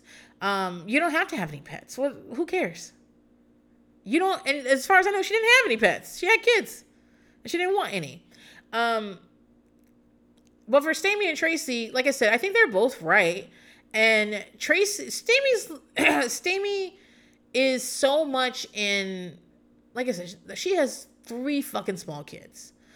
Is so much in that world that it, I don't think it would occur to her to have that level of care for a dog. And it, it, I think one of those dogs is Tracy, and one of them is Stamy's. I don't know. Um, and I wonder what Tracy would say about it now. That's what I wonder. Um, Tracy and Sam are trying to make an 8 p.m. reservation, but the kids won't go to bed. Now, you guys know I love to talk about bad kids on TV. but these, I don't think these kids are bad. I don't. I, I think their nighttime routine probably got fucked over because Stamy's saying that this is the first night without binkies, um, pacifiers.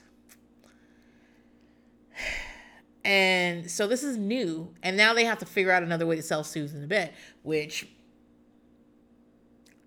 they got to figure it out. So they're basically running around. Um, and it's just like the dogs are fighting or wrestling or whatever. And they're just, it's like crazy. So, one thing I want to point out here like, I don't think they're doing anything wrong. I think you probably should start bedtime a lot earlier than you did. I think they started bedtime at like seven or maybe even six thirty. That's too late because this is new and they don't know how to go to bed this way. And you think it's a small thing. Well, I just won't have the fucking binky, but that's to them. They've been you've been giving it to them their whole fucking lives. What if something you use all your entire life, someone was just like, you can't have that anymore, and just because their life is two and a half, and you're like, oh, it's not a big deal. No, it's a big deal. This is how they do it.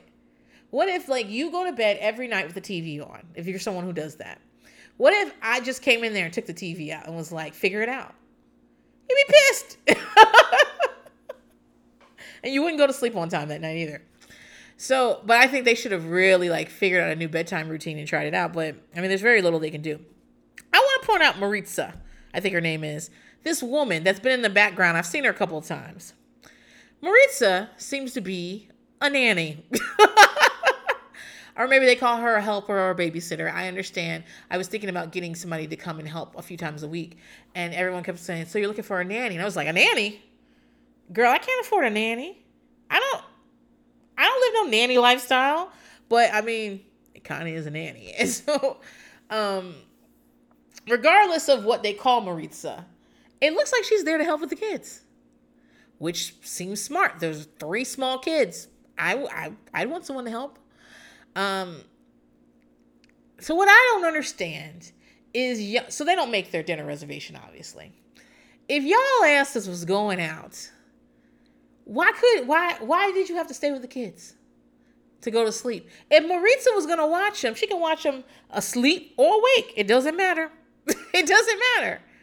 I would have left. I would have left at seven. I would have like I'm leaving at seven. I would have done my best to facilitate uh, uh, bedtime. I would have made sure they ate like it. Probably if what did I want to go? I want them to go down by like seven thirty or something like that. I don't know what their bedtimes are, but I would have made sure they they were eating at like four thirty. I would have made sure there was no damn um, sugar around here, uh, no juices, none of that shit, nothing to get you hyped. I would have done like early baths and we would have taken a long time in the bath. I would have done like three bedtime stories before I left that fucking house. And at seven o'clock, Maritza, do what you can, baby. I'm gone. I'm gone. If you do, and the reason, like, that might sound heartless to some people that are like, well, I can't leave if my baby is in distress or crying or is like running around the house and like things aren't calm. I get that. I, when I have babysitters come with my kids, I make sure the what if there if there's a meal involved the meal is taken care of a lot of times if i'm going out i let them have pizza i have the pizza delivered here when the babysitter's here and i don't worry about it i make sure everybody's like i want everything set i want the babysitter to have to do as little as possible really just hang out with my fucking kids hang out with my kids make sure they eat their pizza i'll put them to bed when i get back that's what i prefer because i just as a person i just don't want to be someone that's like here's my wild ass fucking kids. Bye. I, it's not my job. Like putting them on the bus every morning, I'm like sitting there talking to them before and like, hey, this bus driver, this is it. She's at her job. She's got a lot of kids on this bus. If you guys are all loud, imagine she can't hear.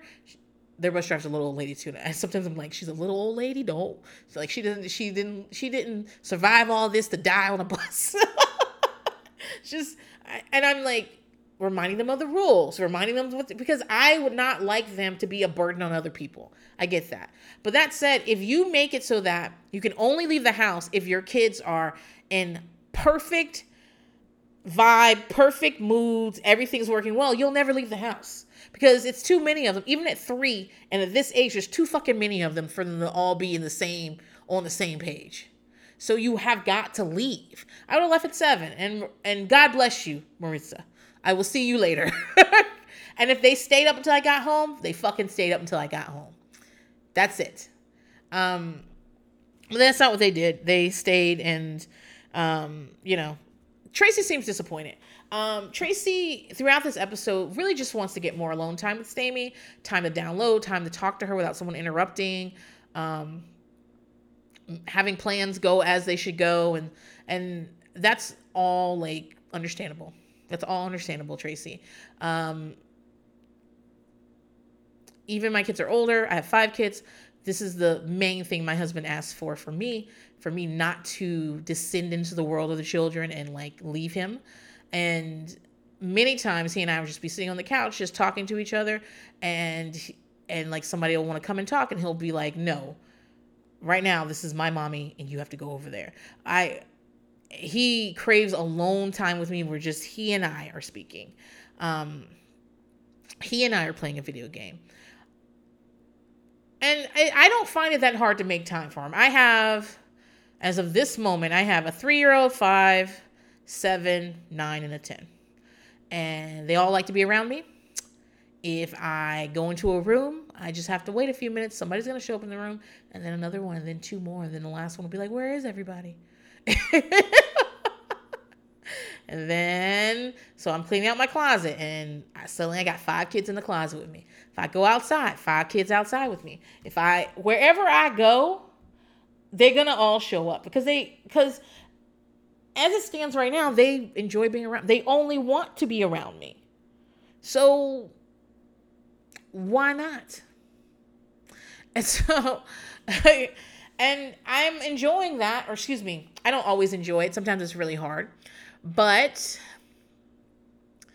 I remind myself that in a few short years they won't want to be around me all the time. They're going to have their whole little lives. Like I said, the older they get, the more they create a world around them that you have to work within and they're gonna have their own little lives and i'm not gonna see them all the time. And my 10 year old in six years when he's 16 i don't know about him. Let, us let's go back. He's he he thinks he's gonna live with me forever. That nine year old who i think is gonna move out when he's 14 in five years when he's 15 i'm not gonna see him all the time. He's gonna be out and about. He's gonna have uh he he really wants to he loves to like he does a lot of comedy stuff. So I can see him trying to be in the drama club. I can see him. The other day though, he told me he was going to do football cuz he's trying to get on TV. I was like, there are many ways to get on TV that do not involve you trying to play football, but okay. But he's gonna have his own fucking thing. It, as soon as I give him access to the internet, he will have a YouTube channel. It's all he wants. He makes videos all day long and begs me to load them to YouTube. He's gonna have a whole fucking life. And I'm gonna be like, when can I see you? So right now, the fact that he wants to sit next to me while I'm folding clothes and show me his tablet of stuff I don't care about whatever game he's playing, I don't give a fuck about.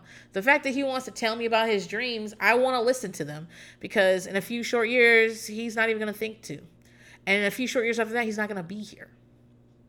So I'm okay with it. But my husband is very much like, I need to speak with you alone. He doesn't want them in our room. He likes to close doors between me and the kids. And I'm like, you can try, but everybody in this house is obsessed with me, including you. Everybody's obsessed with me. There's no way I could be in this home and no and people won't talk to me. So I don't know why. um, I think,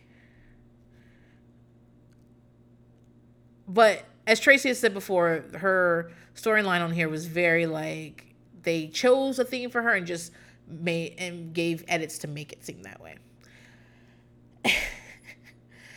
I think that if Tracy and Stamy want a time alone, it's not that hard. First of all, those kids go to daycare or preschool or whatever Maritza takes them. Maybe Maritza's a housekeeper or babysitter. Maybe she's like just a helper around the house. Um, so you got time during the day. I know Tracy works, but also they go to sleep at a certain time. And also, she's co parenting with Julie. So, in theory, she doesn't have them all day, every day in theory, she has them half time. Now, what their co parenting looks like, half time might be half the day, every day, but that's, you know, there is time when those kids are not there and don't need you and don't need Stamy. And you guys have to work out the details then. Um, being a parent is multitasking, is putting someone else in front of you and and figuring out your needs based that way. That's what it is. Um, they do talk a bit. They're they're at a breakfast alone, a brunch or something on a Sunday morning. It seems like um, about they do get so they do get some alone time. And Stamy talks about how she saw dad in the park and the kid was on his shoulders and it was really cute. And sometimes, not a lot of times, but sometimes she thinks about how her her kids won't have that. They will not have a father. So they will not have a father relationship. They will have two mothers relationship. They will have Stamy's relationship and Jul- and Julie's relationship, and to this point, Tracy because Tracy's still with them, still there. So I'm sure they think of Tracy as stepmother, as a mother figure.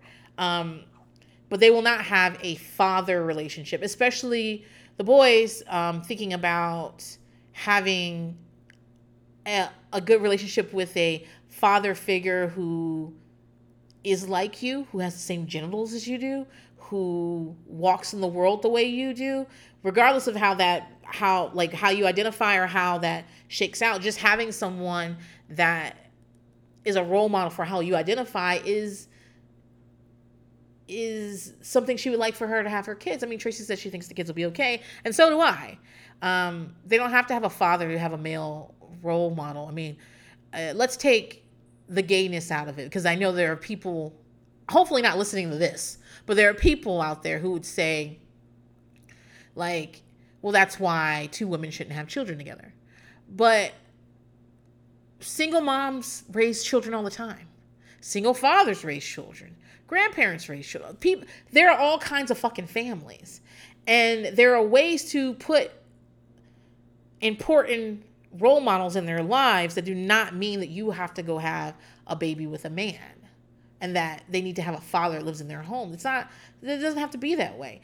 Part of the reason I'm thinking about this is because, so the three um, kids I have, the foster kids I have now, I'm supposedly adopting them. I say supposedly because nothing's set in stone until it's fucking set in stone. And they gave me an adoption date and then they were like, we got to push it back. So, you know, who knows when the fuck it's going to happen or if it's going to happen. And it's, it ain't fucking done till it's done. And so I think a lot about raising three little Latino children. I, I think a lot about that. I think, I mean, they don't speak Spanish, but their parents did, their grandparents did. I think about culture, language, things that they will miss out if living in me, a very black woman's home. Um, I'm a black woman from the South. That that's how that's my culture. That's how I approach things. I'm not very religious, and so there are things that they won't get with me because they're not with someone from their Mexican American culture. Okay, but I I'm always thinking of ways that I can do that I can supplement that and one of them is I can first of all, they think my husband is Mexican. A lot of people do. He's not. He's half white and he's half black. His father was Jewish, I believe. But he's not. But first of all, they see themselves in my in in my in my husband even though I'm going to have to break the news to them finally that he is not. I've tried to tell them, they just don't believe me. so, and but the other thing is like when we do things like Girl Scouts, I'm gonna try to find a troop leader that has a Latino leader so that she can have experiences with other Latinas. Um, I'm going to make sure, like for right now, I'd like to learn Spanish. I'm gonna try. I have a dumb tongue. I can't roll my tongue, and I'm really worried about that part. But I'd like to be able to watch Spanish language television with them. I'd like to be able to speak Spanish around them. I'd like to find ways in which we can celebrate culture for them. Um, and I have a diverse group of people in my life, so I'd like to make sure that they're around everybody and that and that they get they get experiences through what I can give them. We did watch Selena. I don't know why. I just I love Selena. And I was flipping and I was like, oh, Selena, we could I could show I could show all my kids Selena because this is one of my favorite movies. We've been watching some of my favorite movies. Addams Family, Addams Family Values. They've been watching Sister Sister. They love it. It's funny. Thank God. So I can keep all my kids because I was gonna have to let them fucking go if they didn't think that shit was funny. They think Go Home Roger is funny as fuck.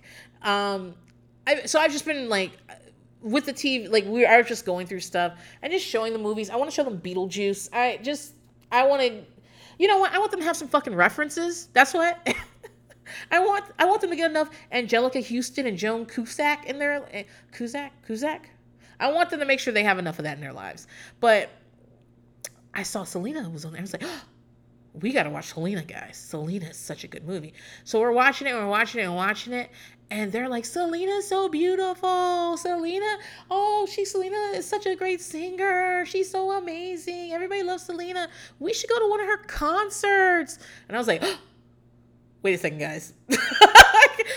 Something I didn't tell you about Selena. and then, I mean, listen, we, we had a hard day that day because I was enjoying it so much that I just did not think to be like, bitch, she dies at the end.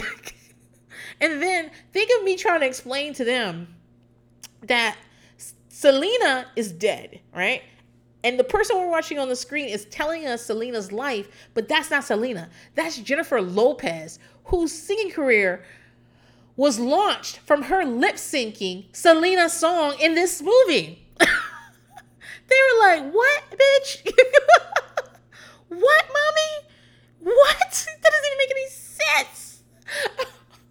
I was like, yeah, girl, that's what happened. J Lo would not be a thing if we never got we never got Jenny from the block if if Jennifer Lopez had never played Selena. This is not Selena. they're like, what? So like at the end when they're doing like real footage of Selena, they're all like, oh, that's Selena. And I was like, yeah, that's Selena. That's the real Selena. anyway, it was a, we were all crying end of the movie. I've seen this movie a billion times.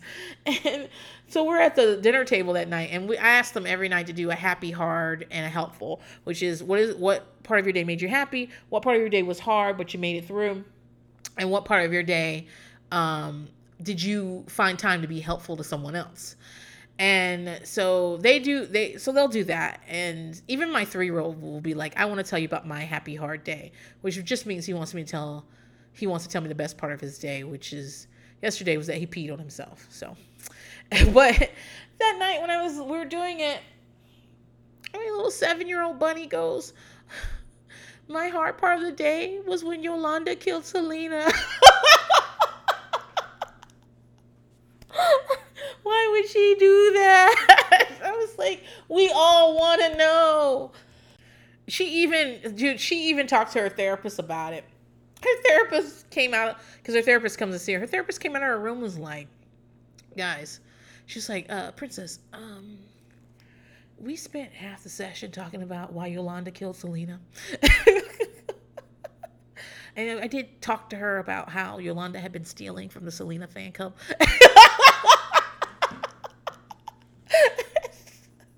anyway, culturally, not that showing them Selena was like a cultural reset or anything, but culturally, I want to expose them to all kinds of culture. And I especially want to like I'm never gonna replace their bio family. Like even if they were black kids from the South, I would never replace their bio family. But I want to give them bridges to their culture. And I don't want this to be like, oh, you had a bad experience, you had some bad experiences with your bio family, and that ended up with your parental rights being severed, and everything about your life from then on was severed. I don't want to do that. And so when I like Tracy having that thought out loud, one, I don't fault her for it because I have that thought all the time in relation to my kids, but also I'm with Tracy. It's gonna be okay. You'll find you'll figure out ways. So now Tracy wants to go on a walk, but Steven wants to go back to be with the kids, which is me and my husband. I'm just like, I just want to go home and be with my fucking kids, man. I know I just want to be with them. Um, back at the Valentine's Day party, um, Jagger wants to see Tracy's boobies. Jagger has a booby thing, and he's very upset that he wants to see the boobs. Um, it happens. um, and for Valentine's Day, Stamy gives Tracy a key to the house, and she says that it means two things. It means we're gonna have fun, but there's also gonna be some hard stuff too, and she's right. Um, Tracy says acknowledges that the next step that she, would be to move in she's never moved in with anyone and she doesn't feel like she's ready to move in with anyone. And I think that Stamy agrees too. I mean, again, they've only been dating four months, even though uh, figuring out that they were been friends prior made me feel better about the whole thing. But uh, they've only been dating, dating four months, and she just doesn't want Tracy to have to stand outside in the rain uh, for waiting for Sammy to get there. And that's the end of them. Okay, we're like two hours in because all I fucking do is go on tangents so you know what? Let's let's let's get moving with um let's get moving with Whitney, who I always say for last because she usually has the most stuff. But you know what? This week she didn't have much.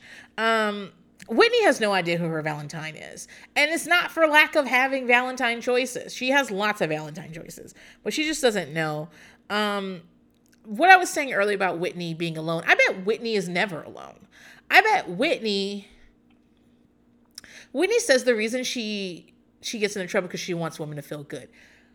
Uh uh-uh. uh. That's not why you get in trouble, Whitney. You want people to have fond feelings of yourself. You want people to look at you and go, that's the person that made me feel good. And so, since you're chasing that high, you have to do it with multiple women all the time. I also bet she's someone who cannot be alone, who can, who is never really alone. I bet you if you lived with her as a roommate, she'd spend like, I don't know, a couple hours in her room watching TV and come out and be like, oh, I've been alone for such a long time. Like, that's, I don't think being alone is Whitney's thing.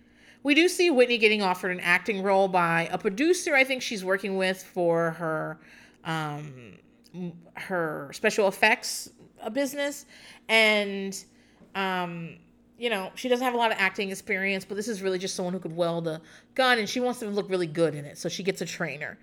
Um, oh, she's also a little worried there might be a sex scene with a man. Um, she's had boyfriends before, but she doesn't think she can go back to doing that. Um, that surprises me about Whitney. I would think of Whitney as being someone who's never been with a man, um, I think she's. I would think of her as a gold star lesbian. I would think of some like she's telling the story about licking sour cream off somebody's tits when she's nine years old. I would think of her as someone who just was very clear about her sexuality. don't don't get me talking. I, I'm her having sex with men does not mean that she's not clear about her sexuality. But I would think of she she gives the impression of someone who is known for a very long time that she is um gay and that like she would even skip the part where I'm gonna date boys and see if that works out for me. But that surprises me about Whitney and and I I always love when I'm surprised by Whitney because I feel like I see Whitney coming a mile away. Whitney is absolutely a fucking fuck boy. And when I get little tidbits of her, I'm always like, hmm. So Whitney gets a trainer. Trainer comes over. She says the trainer is shockingly attractive. What the fuck is she talking about? Never met an ugly trainer. To be honest, I ain't been that interested in exercising. so so I ain't met too many trainers. But the I have questions about whether like I don't have questions. I think of training as something you get into if you're an athletic person. I think that attractiveness is 90% body. You know what I mean? And I just I'm just trying to imagine someone who's a trainer who works on their body all the time, who's just like face is so fucked up that you think they're ugly. I just I think even like mediocre looking people if they have a really good body would be attractive. Am I am I like off base on that? It's okay if I'm off base on it. I just think that like like so you know how sometimes you see Gigi Hadid, well, not Gigi as much because she's just had that baby, but Gigi Hadid and like Kendall Jenner. You see pictures of them, and people are like, oh my God, they are killing the game in fashion. They are doing crazy things with fashion. And you're like, they're wearing like chunky white tennis shoes and mom jeans, but they're skinny. And so people are like, oh my God, they're just doing amazing things. Um, I feel like that's if you have a hot body, it's very easy to be an attractive person. I don't know. Um so the trainer says that Whitney really has to stop smoking and drinking because she really because it's two months away and she wants her body to be a certain way. And says Whitney has to stop smoking and drinking to do it. And and Whitney's like, she didn't say sex, but sex is like a cardio workout, so I'll keep doing that. um, after the trainer leaves, Alyssa and Whitney talk about the trainer. Is the trainer gay? Well, they say gay. I would have been like, is I would have said, is the trainer into women? Because I would be thinking of bisexuals as well. But um and Alyssa doesn't really know. She says her gaydar doesn't go off um on this one. But they're talking about in front of Tor, and they're just talking about like how Whitney doesn't really need an attractive trainer, and, and Whitney's like, I need it for motivation. Such a fuck boy. like the type of dude that'll be like, I only want to go to an attractive lawyer because I need someone. I I I'm, I'm not gonna be able to go to meetings unless she's hot. Like, anyway, Whitney, and you know, Alyssa talks about the scenarios of what might happen. Uh the the trainer straight, but Whitney uh, turns her, and or the trainer is curious and Whitney brings her over, or the trainer is gay and has a long term girlfriend and Whitney breaks him up. And I, I just thought it was interesting they were talking about it like that, considering Tor's in the room. and Tor moved from Connecticut to Whitney's part of the reason she moved from Connecticut. Tor ended up was it a nine year relationship after she fucked Whitney. Um, at some point, Tor says in a talking head that Whitney has to know she's a player. I agree. I do. Whitney will say she's not a player because she's not in the games, blah, blah, blah. But Whitney has to know she's a player. Whitney has to know that she gets into it with women and they end up doing something. Whitney has to know this. If Whitney doesn't know this, I don't know what planet Whitney lives on. This is crazy. Um, she also says Whitney's lucky she doesn't have a dick she probably have a lot of kids around here. And I don't know if that's true, but she'd probably have at least one oops baby. Um, so later we see that Whitney's in a bubble bath and answers the phone and it's Romi. So we're, we're, were the cameras just filming her in a bubble bath? Did she just sit in a bubble bath and they were like, tell us about your life? And then suddenly Romi called? Or was it more like when Romi and Mikey went out, or they always knew they were going to be filming that night? And this is me giving them a bit of a doubt. Production said, What would you be doing normally tonight so we can film you doing that while Romi calls you? Um, that's giving me the benefit of a doubt of them talking to her and trying to recreate something that was real. If it wasn't real, that's like that would be them being like, so now we need to get you in a bubble bath because Romi's gonna call. so either way, this was set up. And Romi wants her to go out to the Abbey to have a drink with Mikey and the other people they were working with. And uh, first, Whitney says no because she feels like she's doing too much and she needs to rest. And then she says yes and goes. Where's Tor? I don't know where Tor is. So Romi is sure that Mikey and Whitney will like each other because they're both masked. Um, and they do. And they do like each other. I don't know if it's both because they're like mask, right? I don't I don't know if it's that they both like to make jokes about their dicks and stuff like that. I think also Mikey and Whitney are charming people. They're the type of people that are showy, they're scene stealers, they're people that take the air out of the room. They're they're that type of people. Um and I and those type of people either love each other or hate each other. My husband's a scene stealer, a, a air taker upper, um, an interactor, if you will. Like my husband's the type of person that that meets people in stores and shit. And I don't think of myself as that, but one of my oldest friends always tells me that all the stuff I hate about my husband, I do too. All of it. Like when he interrupts me to try to finish my sentences, and I always tell him we're not in love enough to finish our sentences. Let me finish my fucking sentence. I do it to other people. Like how I get annoyed how he meets people in shoe stores and shit like that, and will just like have a friend and shit.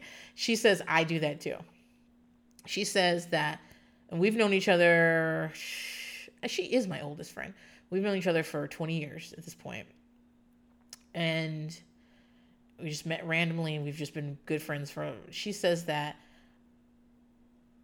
I will just that she will go somewhere alone and no one will speak to her, but people always speak to me everywhere I go, and that I usually speak to them back.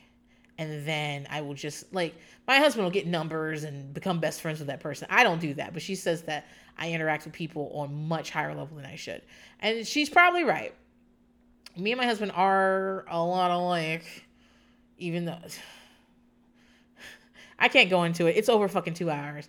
I did a whole thing on Twitter this morning about him leaving the house, and I've never seen it before because he leaves the house at 1 a.m. And now that we're on similar schedules, I'm like, this is what the fuck you've been doing? but we are different, but we are similar in a lot of ways.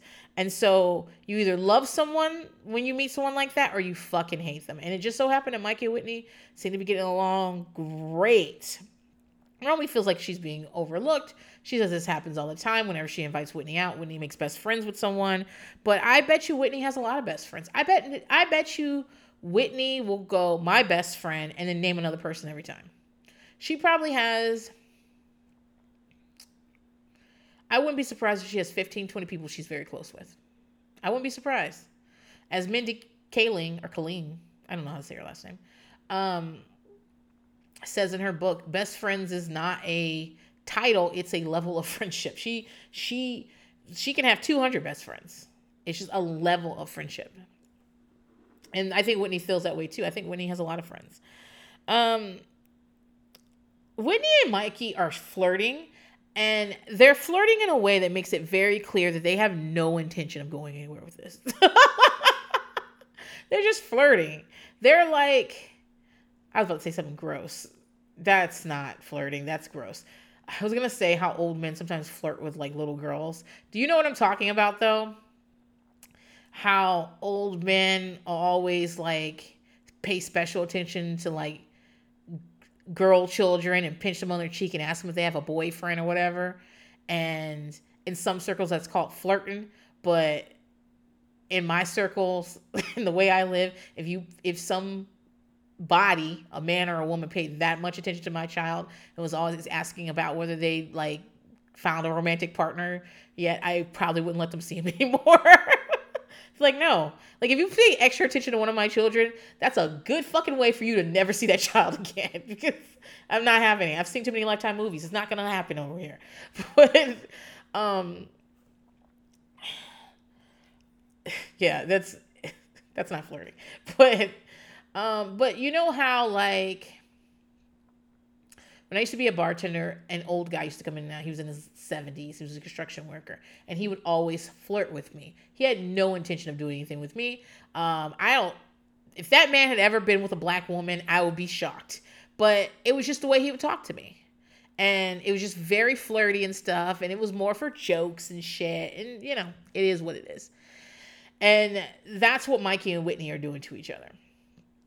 And eventually, Whitney talks about how she usually likes more femme girls than Mikey, and they start undressing Mikey and giving her a makeover, um, uh, taking off her shirt and shit, putting on lips, uh, lip gloss on her, and making her little booby. And uh, when I say booby, making her look like more boobs, so booby. And so she, and yeah, so they're just having fun with that, and eventually, see you that night and Mikey is drunk and weepy.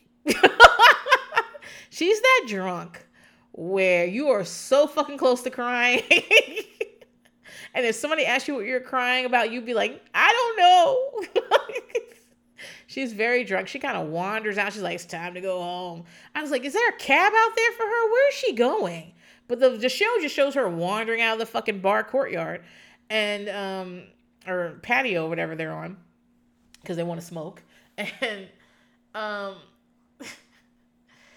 they, you know, the end of Mikey's thing is that Mikey wanders home and Raquel's not there, and, and she's all like, "It's cold in here," and like falls in the bed. but Romi and Romi and Whitney go home together, and Whitney says that she just doesn't want to be alone that night. I know, Whitney, you don't like being alone, bitch. You're not alone. And so, and if you were alone, you get unalone real fucking quick. So, um, Romi and Whitney go back, and they're going back to Whitney's house, right? Where's Tor? Where is fucking Tor? And so, Tor sleeps in that room, doesn't she? Did you text Tor to get out of your room before? I might be confused. If you guys seen the episode, please let me know. You can tweet me at okay then princess on Twitter and let me know whether or not um um and let me know whether or not they went back to Whitney's house. So they go back and they fuck. Um, we see quite a bit of um, foreplay. Uh, um, we see Romi's titties. We see all kinds of shit. That's another thing about Romi is that I am very attracted to Romi, but if I have to, if I date Romi, I people will think of me as this is so wrong. People still do it though. Like there is no man and woman in a relationship with two women. But standing next to Romi, people will all I will be the masculine one. Even though I don't consider myself to be. Although I will say this. By the way, don't do that. Don't ask people who the man is in the relationship. That's gross. It's not fucking true. Don't do that. But you left that in the 90s, okay? but, but um when I was in this I was still in college at LSU and my deadbeat boyfriend had moved down with me. I used to get my hair braided back in cornrows and um all the time. And he asked me to stop because and this is like, think of the time, think of the, so when I was in college, Nelly's Ride with Me was popular, okay? So just think of the times, okay? People with bejeweled bandanas, I'm Real with, with J-Lo, Ashanti was out here dancing and singing. That's the time I was in college. And and uh so people had cornrows all the time. They would just add hair to them and stuff and wear band like that's that's what you would do. And he asked me to stop because he said that when I had my hair like that, I walked like I had a dick and I was just very aggressive all the time. and obviously, he didn't know what the fuck he was talking about, but I just love I just find that funny that apparently a hairstyle will make me be like, "What up, son?" like, that's not. But I'm not. Um, I wouldn't consider myself very masked, to be honest. Um, overwhelmingly so, or anything. I am direct. I can be aggressive, um, but that's not just. I mean, we all have feminine and masculine traits in us, so that's not what makes me mostly mask. So I'm just like, if as much as I'm attracted to Romi, if I were sitting next to Romi, people would assume that because she's so, I don't know, she's so small, she's so petite and everything. I would look like a fucking dinosaur next to her. I would look like a T Rex. I would look like that dinosaur in Jurassic Park, the one that makes the water. That might not be a that might not be a T Rex, but whatever. A dinosaur, the one that makes the water like shake or whatever, that's what I look like next to her. So as much as I'm attracted to her, it can never happen. I'm just I was just thinking about that because I was thinking about Whitney and Romi in the bed. Um, Romi's naked. It's some not naked, but she's her top's off and everything, and and Whitney still has on her boy shorts and her bra. And I mean, the way Whitney describes it, she's like, and then you know, everything's been going on with with Romi, back and forth. She ran from me here. She's worried about Sada. This and this and this, and now she's in my bed with her shirt off, not caring. And I feel like, like her saying she's in her bed with her with her shirt off. I'm like, not giving a fuck. I'm like, oh, they made you say this in a complete sentence because when they're asking you questions, at some point, it's the question either you said it before or the question they asked had the cameras in it, right? Like something about being in that room with Romi where the cameras are there. Like that is Whitney's acknowledgement that like the cameras are there because Romi taking her shirt off isn't a big deal if it's not on film. Like you guys are grown and you're fucking. Um it's also weird the the angles of the camera. Like the cameras seem to be in the doorway so that means Whitney and Romi are fucking, or at least getting ready to fuck in the doorway. They have roommates and shit. Can you imagine being in the room next door and like coming out to piss or something, and there's a cameraman kind of blocking your room because he's filming Whitney and Romi like making out and grinding on each other and dry humping each other? Huh. Um. So eventually, Whitney gets up and closes the door. Um, and you know, all I have to say is where the fuck is Tor? That's all I have to fucking say. Guys, I did more than two hours this week. Somebody said something nice about me. I, I mean, I'm taking it as a compliment. Rachel, friend of the pod, therapist and uh, woman in Seattle. I don't know what you call Seattle people. Seattleites? Seahawks? What do you call them? I don't know. Amazonians? No, I don't think people in Seattle actually like Amazon. Um, so, but she had mentioned on her podcast, which is How About No with Mona, who has been on this one before, uh, she had mentioned that I don't have a problem filling the air when it's just myself. Like I'm very good at having a conversation by myself, which I choose to take as a compliment because I've also been told I take up too, I talk too much in conversations. But yeah, it's a strength. Monologuing is a strength of mine. Talking too much is a strength of mine. Sometimes I need to pause and wait for other people to talk too, except for on, on this podcast. But um, that's it for this week, guys. Next week, I think we're gonna get some more Romi on the show. I think that uh I'm pr- I think next week is the week where Rose has all those strippers. Mm, maybe mm, I don't know. But if you guys look are looking for more bonus episodes or more of me, make sure you go to patreon.com backslash buy pumpkin. That's where the other episodes are. I'll be recording an episode on that documentary, that documentary doc document. I'll be recording an episode on that show on Netflix about that guy who murders his wife. And so that'll be up this week for everyone. And like I said, I've got some Hogan Knows Best where on there where I don't know about a flip cam, and there's plenty of shit in the archive for you to listen to. And if you don't want to do that, that's cool too, because next week there'll be another new episode of Buy Pumpkin on the main feed. Until then, bye guys.